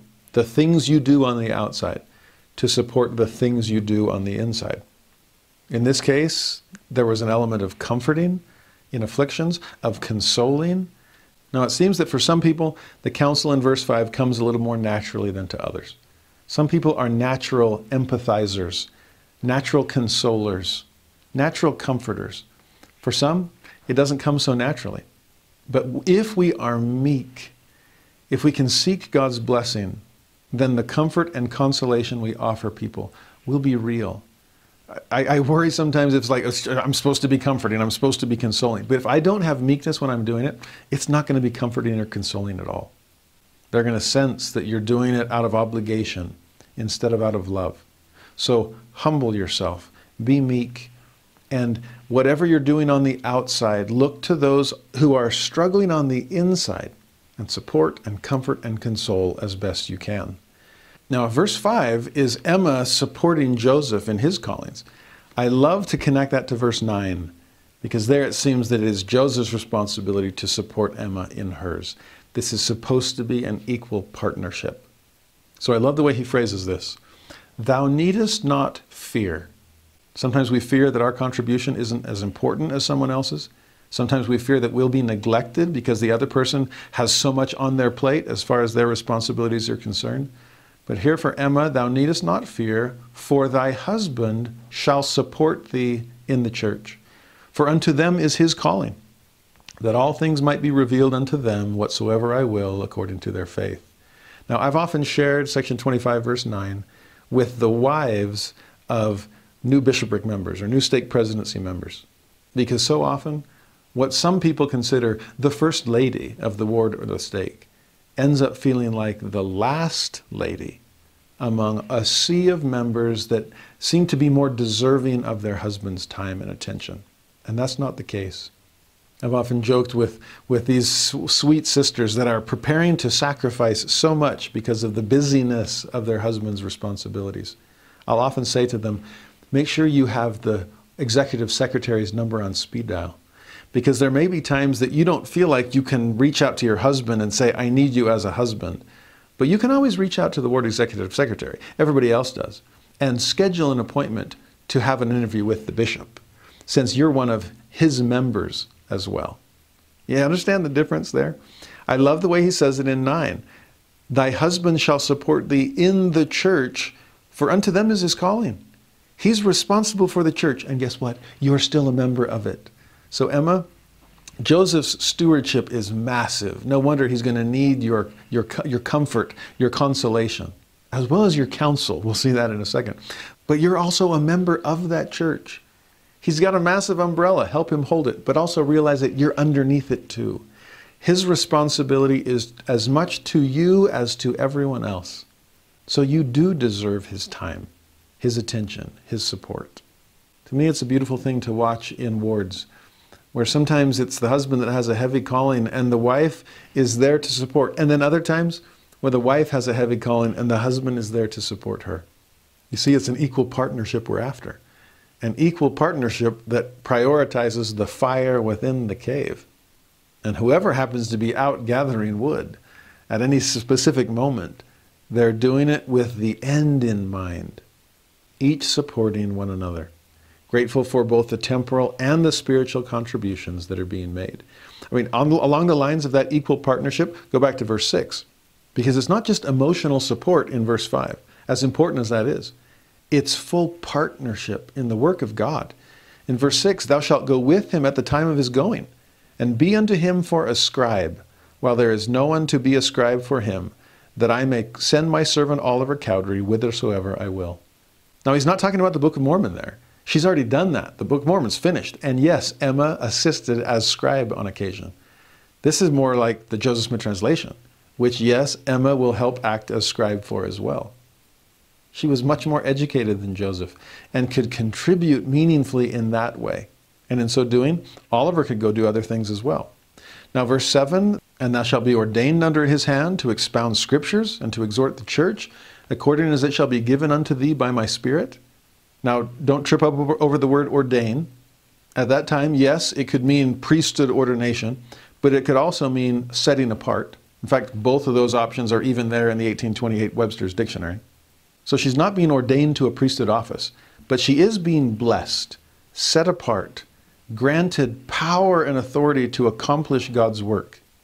I love what President Oaks said about that in his great talk about women in the priesthood. If it's the authority of God, then it has to be priesthood authority because what other authority is there? It's not ordination to an office, but it is being given power and authority of God to perform his work. And for Emma, what did that work include? Expounding scripture. She wouldn't translate it, but she would explain it to people. Exhorting the church. Remember, we saw that with every Smith back in section 24. Well, this Smith, Emma, was called to exhort the church as well. Anything the Spirit gives you, pass it forward. Verse 8 He shall lay his hands upon thee, and thou shalt receive the Holy Ghost. Remember, she hasn't been confirmed yet. And thy time shall be given to writing and to learning much. So for her as well, there's this obtain the word and declare the word. Learn it and write it. Emma is already better educated than her husband. But the Lord doesn't pull the reins in to let her husband catch up. It's like, no, keep running. These are some of your spiritual gifts. Go and gain as much education as you possibly can. Years ago, Elder Maxwell said that we need more women who are gospel scholars and more men who are Christians. Now, whichever half of that perked up your ear lets you know which side you should be listening to. He was chastening and congratulating both genders. Because unfortunately, there has remained almost this stereotype in the church that the men are the scriptorians and the women are the Christians. I remember when my wife was a Relief Society president of a young married student ward, and it hurt her heart sometimes to hear sisters, especially those who hadn't served missions, say things like, "Oh, well, I didn't serve a mission, so I don't, I don't know the gospel that well. That's my husband's area." And she was like, "No, there's no reason we, we don't we don't farm out that responsibility. Whether or not you served a mission, you can and should become a student of the scriptures. You'll be teaching it your entire life. And vice versa. Men, to sit back and simply study and become experts in doctrine, what we don't actually live, or we don't actually share. Maybe this goes back to the introvert extrovert divide, the obtain and declare divide, the male female divide. It's not enough to learn the gospel. Are you living it? Not enough to be a scriptorian. Are you a saint? And, and we need to cross pollinate. We need to become both. Emma would be both in beautiful, beautiful ways. Now, what we've seen from verse 5 through verse 9 about the mutual contributions of both Joseph and Emma to each other. You support him, he supports you. Again, equal partners in all of this. That is easier said than done especially when you have the world whispering, actually shouting at you that firewood is more important than fire. That outside successes not only compensate for failures in the home, but in fact shouldn't be withheld you because of all that time you're supposed to be spending on lesser things. No, those are the greater things. And verse 10, if we can internalize it, will help open our hearts to that all important reality. Verse 10 Verily I say unto thee, that thou shalt lay aside the things of this world and seek for the things of a better. Honestly, if we're struggling with murmuring, like we saw back in verse 4, then spend more time working towards verse 10. Because so often it's the world's opinion of things that makes us feel bad about what we're doing in the home. It's the world's way of comparing things, of getting you to compete over certain issues. And what's the Lord asking us to do? Lay them aside. It's about the fire, not the firewood. It's about the inside, not the outside. It's the glory, not the work. So just let the work subsidize the glory but know where your priorities should lay. When I lived in Tennessee, it's the South, and the national religion of the South isn't evangelical Christianity. Yes, it's the Bible Belt, but the real national religion of the South is football. And I remember explaining this analogy to my students, and it was fun to watch how excited they got about it. I asked them to do this. I said, Picture the game of football. You know the sport. And they're like, Oh, yeah, hallelujah. Uh, I want you to change not a single rule, but I do want you to change the nature of victory. In other words, we're going to alter the definition of success in football. And I just want to ask you how you'd change the way you play the game. You, you with me? They're like, I think. Said, well, you know how like on, on the stats sheet at the end, it'll talk about uh, offensive yards and turnovers and how many rushing yards and passing yards and all these kinds of tons of statistics. I kind of geek out and, and, and I'm interested in all of that. But to me, one that is always fascinating is time of possession it just shows out of an hour how much time did this team have the ball and how much time did that team have the ball. And so I said, right now, the definition of victory in a football game is points scored. And none of the other statistics matter. I mean, they're interesting, but it doesn't matter. You could be superior to a, your opponent in every single statistical category. But if you didn't score as many points as they did, you lost the game. Sorry. Well, what if we changed the definition of success from points scored to time of possession. Now think about that. It doesn't matter how many points you have or how many you don't have. If you had the ball for 30 minutes and one second, which means the other team had the ball for 29 minutes and 59 seconds, you win. The scoreboard is beside the point. It's all about the clock and how much time did you have the ball. Now, do you understand that's how we're defining victory? And they're like, yeah. I said, okay, now we're not going to change any rules. How would the game change? And it was so fun to watch the wheels start turning. Uh, uh things like, oh, wait a minute. Um, I don't think I'd ever throw the ball because an incompletion stops the clock, and I want the clock to be running constantly. So I would only run. I would never go to the sideline because when you go out of bounds, the clock stops. So I'm going to be running. And I said, well, how much are you going to run? And they said, oh, good point. Because I don't want to get a first down, at least not yet. In fact, the big picture, the end zone is my enemy because I have to give the ball to the other team. So I don't want to score. But here's the problem I do have to keep getting first downs because if I if I don't, then I give the ball up that way too. So I, I yes, I always want to get first down, but never on first down. I hope you understand enough about football for this to make sense, by the way. Those of you in foreign countries, I apologize. But I want to get first down on fourth down. So basically, I'm never going to pass. I'm only going to run the ball, and I want to get 2.5 yards every carry with a whole lot of lateral movement, okay? Maybe backfield, and I'm just going back and forth. And eventually, if, as long as I can get to that first down marker on fourth down, then I can keep playing. But I, but I want to stop right after I get to it because, again, the end zone is my enemy. It was so fun to watch these students. I mean, they really got into it. I, think they forgot they were an institute, and now they're just they're, they're talking their their favorite pastime. But the point I was trying to make for them and for you is that even without changing a single rule, I can completely change the nature of the game, the way you play it, if I redefine victory in different terms. Now, what does that have to do with Section 25 or the gospel at all? Everything because over time the world has redefined victory. and it has changed the way we play the game. We have gone from the F's to the P's. Because what is victory like now? Here's the P's pleasure, power, praise, prosperity, and preeminence. And what did it used to be? The F's faith and family. You see, the adversary didn't have to change the rules of the game at all. He simply knew that if he could get us to focus on a different goalpost, we'd change the game ourselves.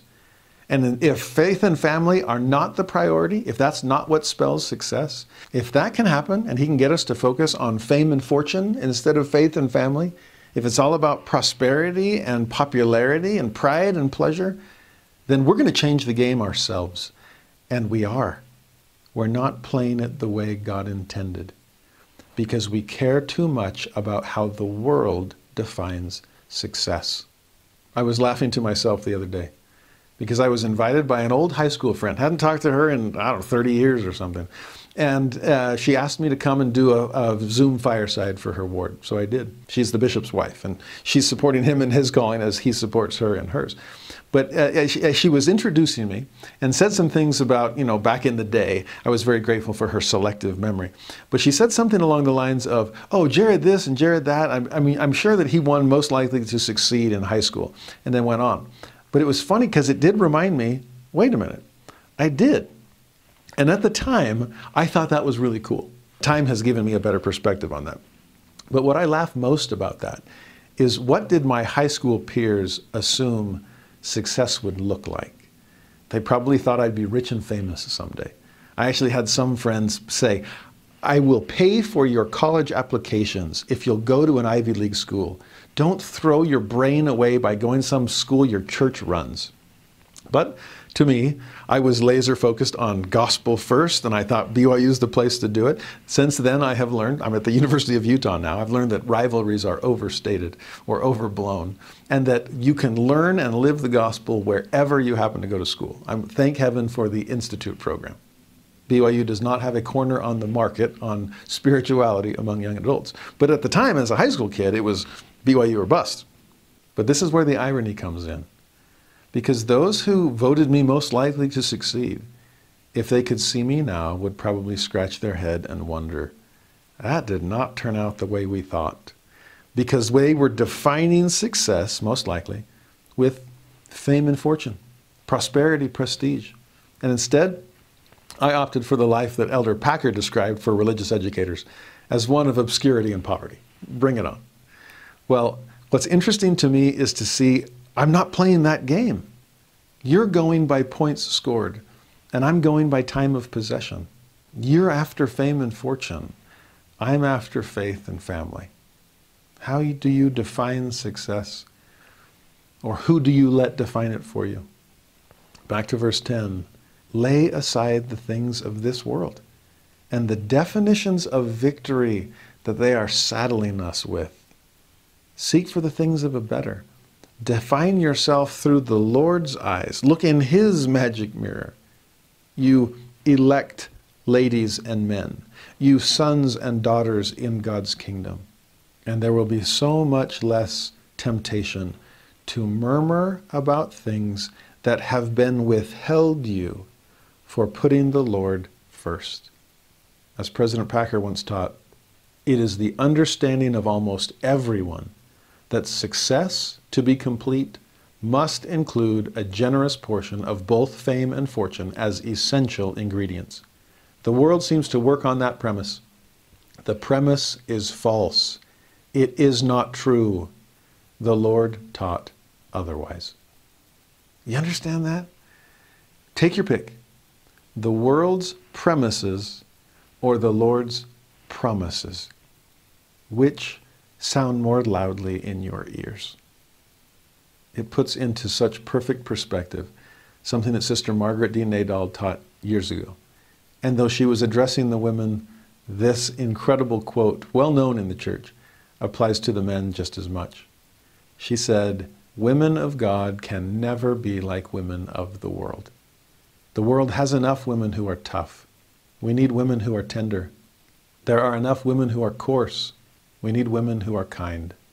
There are enough women who are rude. We need women who are refined. We have enough women of fame and fortune. We need more women of faith. We have enough greed. We need more goodness. We have enough vanity. We need more virtue. We have enough popularity. We need more purity. In some ways, I don't know a better way to summarize section 25 than that. Now, thankfully, it's not yet over. Verse 11, he continues to Emma, It shall be given thee also to make a selection of sacred hymns, as it shall be given thee, which is pleasing unto me to be had in my church. Interesting that twice it speaks of giving thee. Understand, uh, yes, some things are being withheld, verse 4. Other things are being given thee, verse 11. I'm giving you a calling to create a hymn book, and I will give you insight and inspiration on what hymns to include. In fact, she took that calling so personally, and Joseph took it personally for her. At one point, if I remember the story correctly, when Brigham Young was leading the British mission among the apostles, and the saints were staying there for a while, and so they wanted to be able to sing hymns as well. And so Brigham Young uh, created a hymn book there. And when Joseph found out about it, he was angry. No, Brigham, hymn books are Emma's department. That is something that will not be withheld her because it was given her. Brigham had some explaining to do. Oh, oh, sorry, I wasn't trying to step on Emma's toes. It's just we're here, you're there in the States, I'm here in, the, in England. Anyway, they, they smoothed things over and worked things out. But an amazing gift given to Emma because God wanted sacred hymns because sacred music is pleasing to Him. And of course, the Lord loves music. Look around. And He filled this world with sound. Verse 12 explains it so beautifully. For my soul delighteth in the song of the heart. Yea, the song of the righteous is a prayer unto me, and it shall be answered with a blessing upon their heads. Notice, by the way, to all of you non singers out there or non musicians, it's the Lord's soul that delights, not just his ears. And it's the song of the heart, not necessarily the song of the mouth. If you have perfect pitch, great. But if you can't carry a tune in a wheelbarrow, as long as your heart is there, then God's soul is there too. Heber J. Grant was like that in terms of the can't carry a tune in a wheelbarrow. There's a story told of him that he was taking voice lessons because he wanted desperately to learn how to sing. He was taking voice lessons, and the, the, his teacher's office was in the same building as a dentist's office. And as he was trying to work on his scales, somebody, people, people in the building thought that the dentist was drilling on someone's cavity. It sounded like someone was howling in pain. Another singing teacher said to him, I, I really do think that you can learn to sing. I would just prefer to be miles away while you're trying. Another story, this is one of my favorites, is when Heber J. Grant and J. Golden Kimball, so you know it's going to be a good story already, they were on a, a like a stake conference trip or a, some kind of assignment, and they were riding horseback to go to this place where they had to speak. And on the way, uh, Elder Grant said to Elder Kimball, Do you mind if I sing 100 hymns on the way down? And Elder Kimball must have thought he was joking because he was like, Sure, be my guest. And like after a dozen or so, Elder J. Golden, J. Golden Kimball says to Heber J. Grant, I swear if you sing the rest of these, I will die from nervous prostration. It's like I'll have a nervous breakdown if you keep singing. And President uh, Elder Grant was like, No, you agreed. You said I could, so I'm going to hold you to it. Now, this is not just dogged determination on Heber J. Grant's part, though he did have dogged determination. I mean, he, he practiced his whole life to try to learn to sing. Somebody once asked him, Why are you so adamant that you have to learn to sing? And drawing upon section 25, verse 12, he simply said, Because I want to be able to pray like that. There's something about music that is the song of the heart. It's like you go from prose to poetry, and from poetry to music, and you are climbing the scales to speak or sing with the angels. Remember how that toughened, battle hardened soldier Mormon talked about the next life? He just dreamed of joining the choirs above. I love that. It's like the toughest guy on the football team goes and joins the choir instead because he just wants to sing. That was Mormon. So often in the book of Revelation, it is song that is describing the premortal existence and describing the postmortal celestial kingdom too. If all you can offer is your heart, then Jesus listening can hear the songs I cannot sing. In fact, perhaps even more personally, he'll provide the singing himself. Remember before he goes into Gethsemane, what do he and his apostles do? They sing a hymn. Now, one of, to me, the most sacred moments I had in my five months of studying abroad in Israel was a time we, we had concerts all the time. The Jerusalem Center is magnificent, and the, the upper auditorium where you'd have sacrament meeting with all of their these open windows to view the old city across the valley. It's also where all kinds of concerts were held, some for the public, some for us as students in the Jerusalem Center. And I remember at one of them just having the clearest impression of the Lord's love of music. Now I knew that from section 25, verse 12. But what struck me that time being in the land that he made holy, was picturing in my mind what would it be like to hear Jesus sing? You ever been with somebody that's about to sing and you have no idea what it's going to sound like, and then when they open their mouth, such majestic power comes out of it that you are blown away? Well, we're so used to picturing Jesus speaking and healing and blessing and doing all of those things. But can you imagine the Savior singing? Would it be a deep bass? Would it be a rich baritone? Would it be one of those high, clear tenors singing, Comfort ye my people in Handel's Messiah?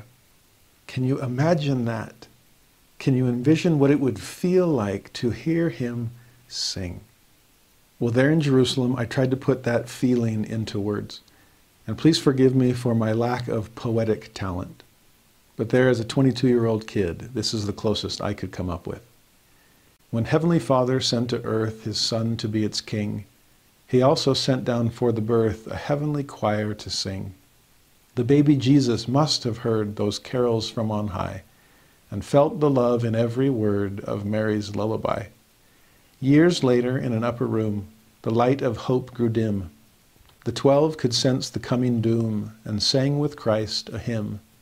From humble birth with chorus grand to final road so long, the Savior came to understand the power of a song. Throughout my life, I too have found the power songs impart.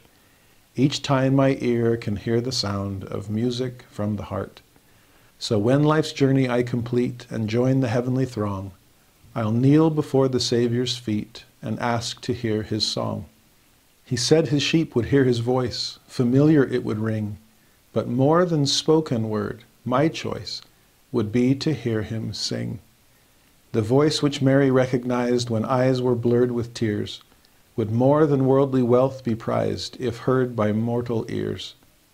The Savior's song, what would it be if Christ could choose the melody?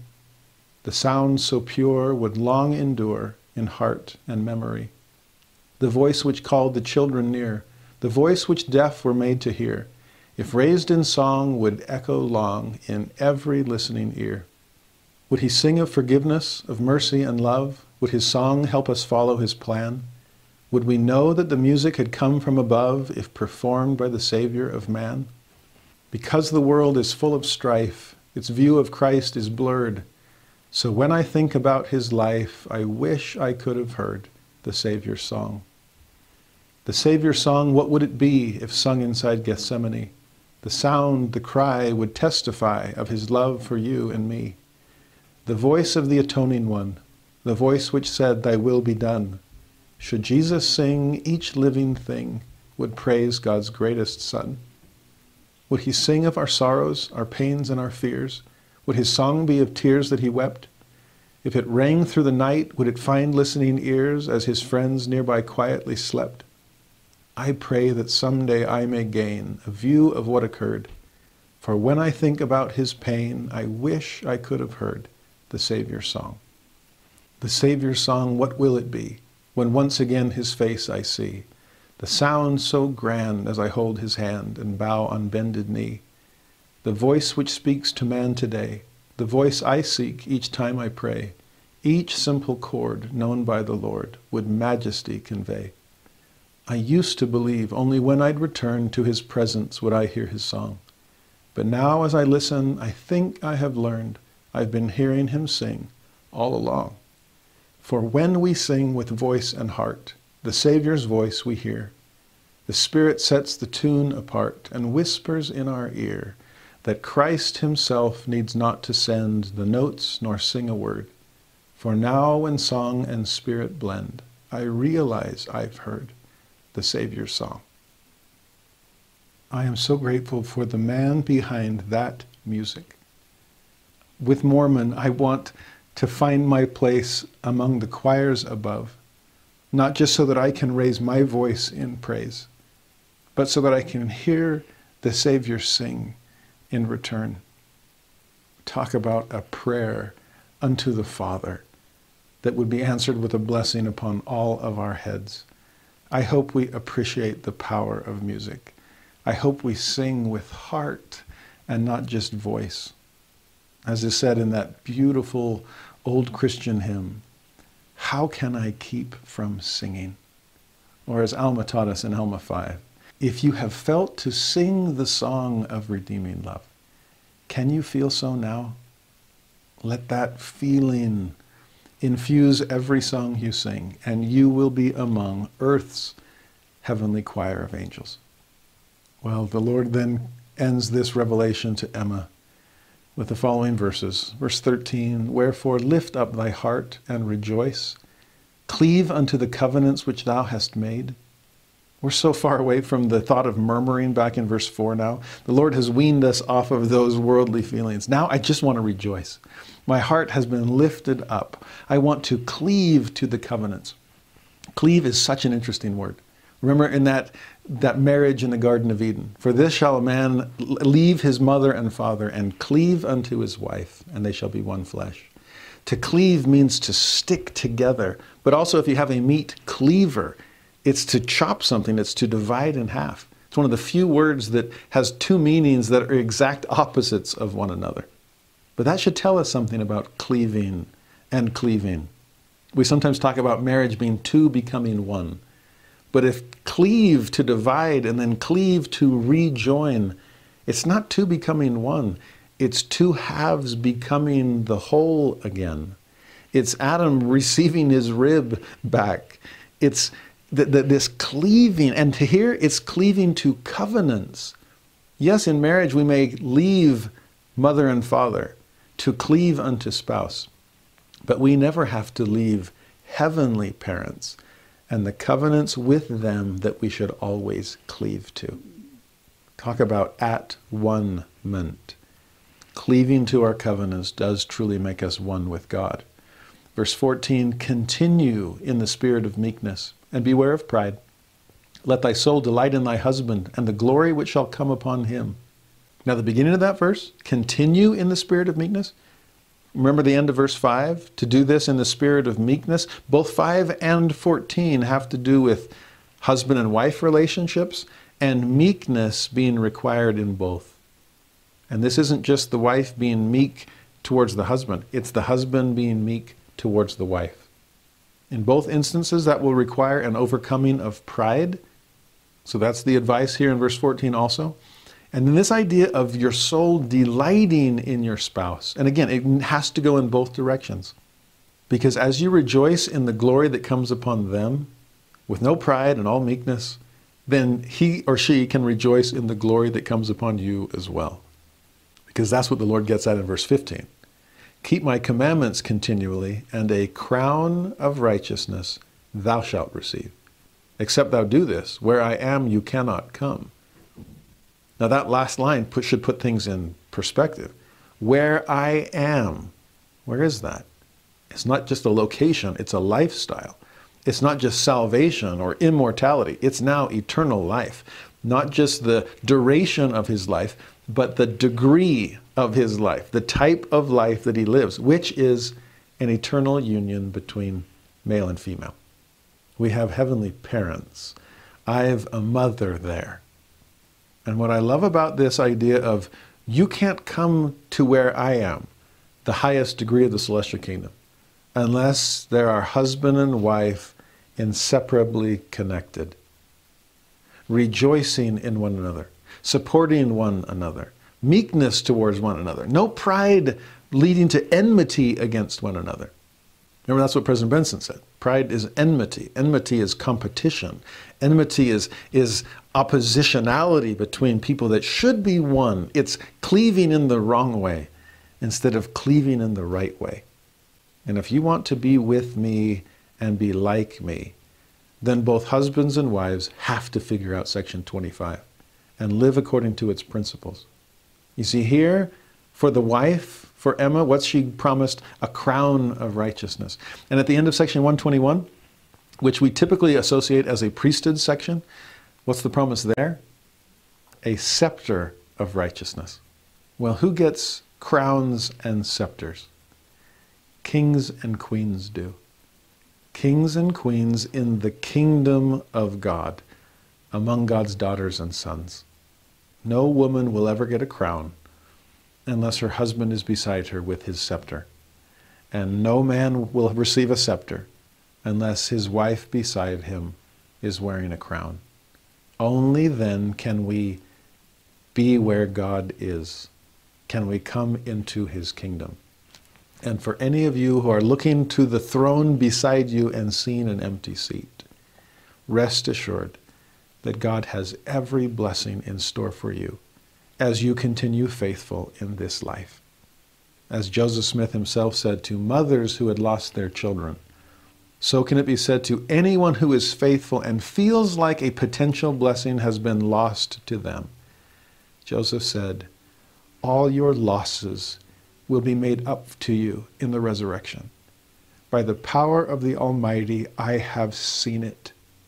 So don't see an empty throne alongside you.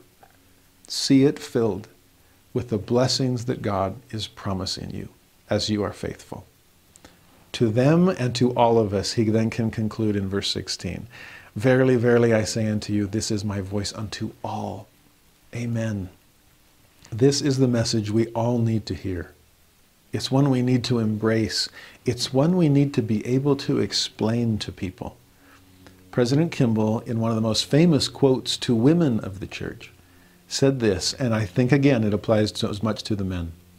But he said that much of the major growth that is coming to the church in the last days will come because many of the good women of the world will be drawn to the church in large numbers. This will happen to the degree that the women of the church reflect righteousness and articulateness in their lives and to the degree that the women of the church are seen as distinct and different in happy ways from the women of the world. I've always loved that quote. The distinction, the difference in happy ways. Again, laying aside the things of the world, seeking for the things of a better, not just a different, like I shouldn't murmur, this is what God wants me to do. No, it's better than what the world is offering. God's definition of victory is truly victorious. But to embrace that, to reflect that reality. But I've always been struck by his use of the word articulateness. Now, to be articulate seems to be to be eloquent. And so I used to read that thinking, okay, President Kimball wants the women of the church to be eloquent. Uh, maybe.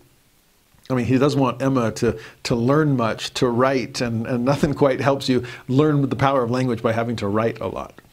But I think there's more to that. Articulateness to me can also simply mean are you able to articulate? Are you able to explain, to expound, to exhort? Can you help people see what you see and the joy that you feel in seeing it? We are playing a different game.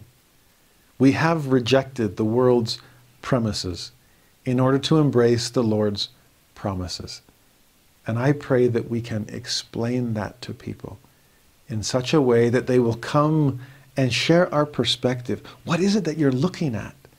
And as we describe this kingdom of God, in which we can all become kings and queens together, that is a breathtaking description. See it with us, build it with us, sing about it with us. For once you see it as we do, how can you keep from singing?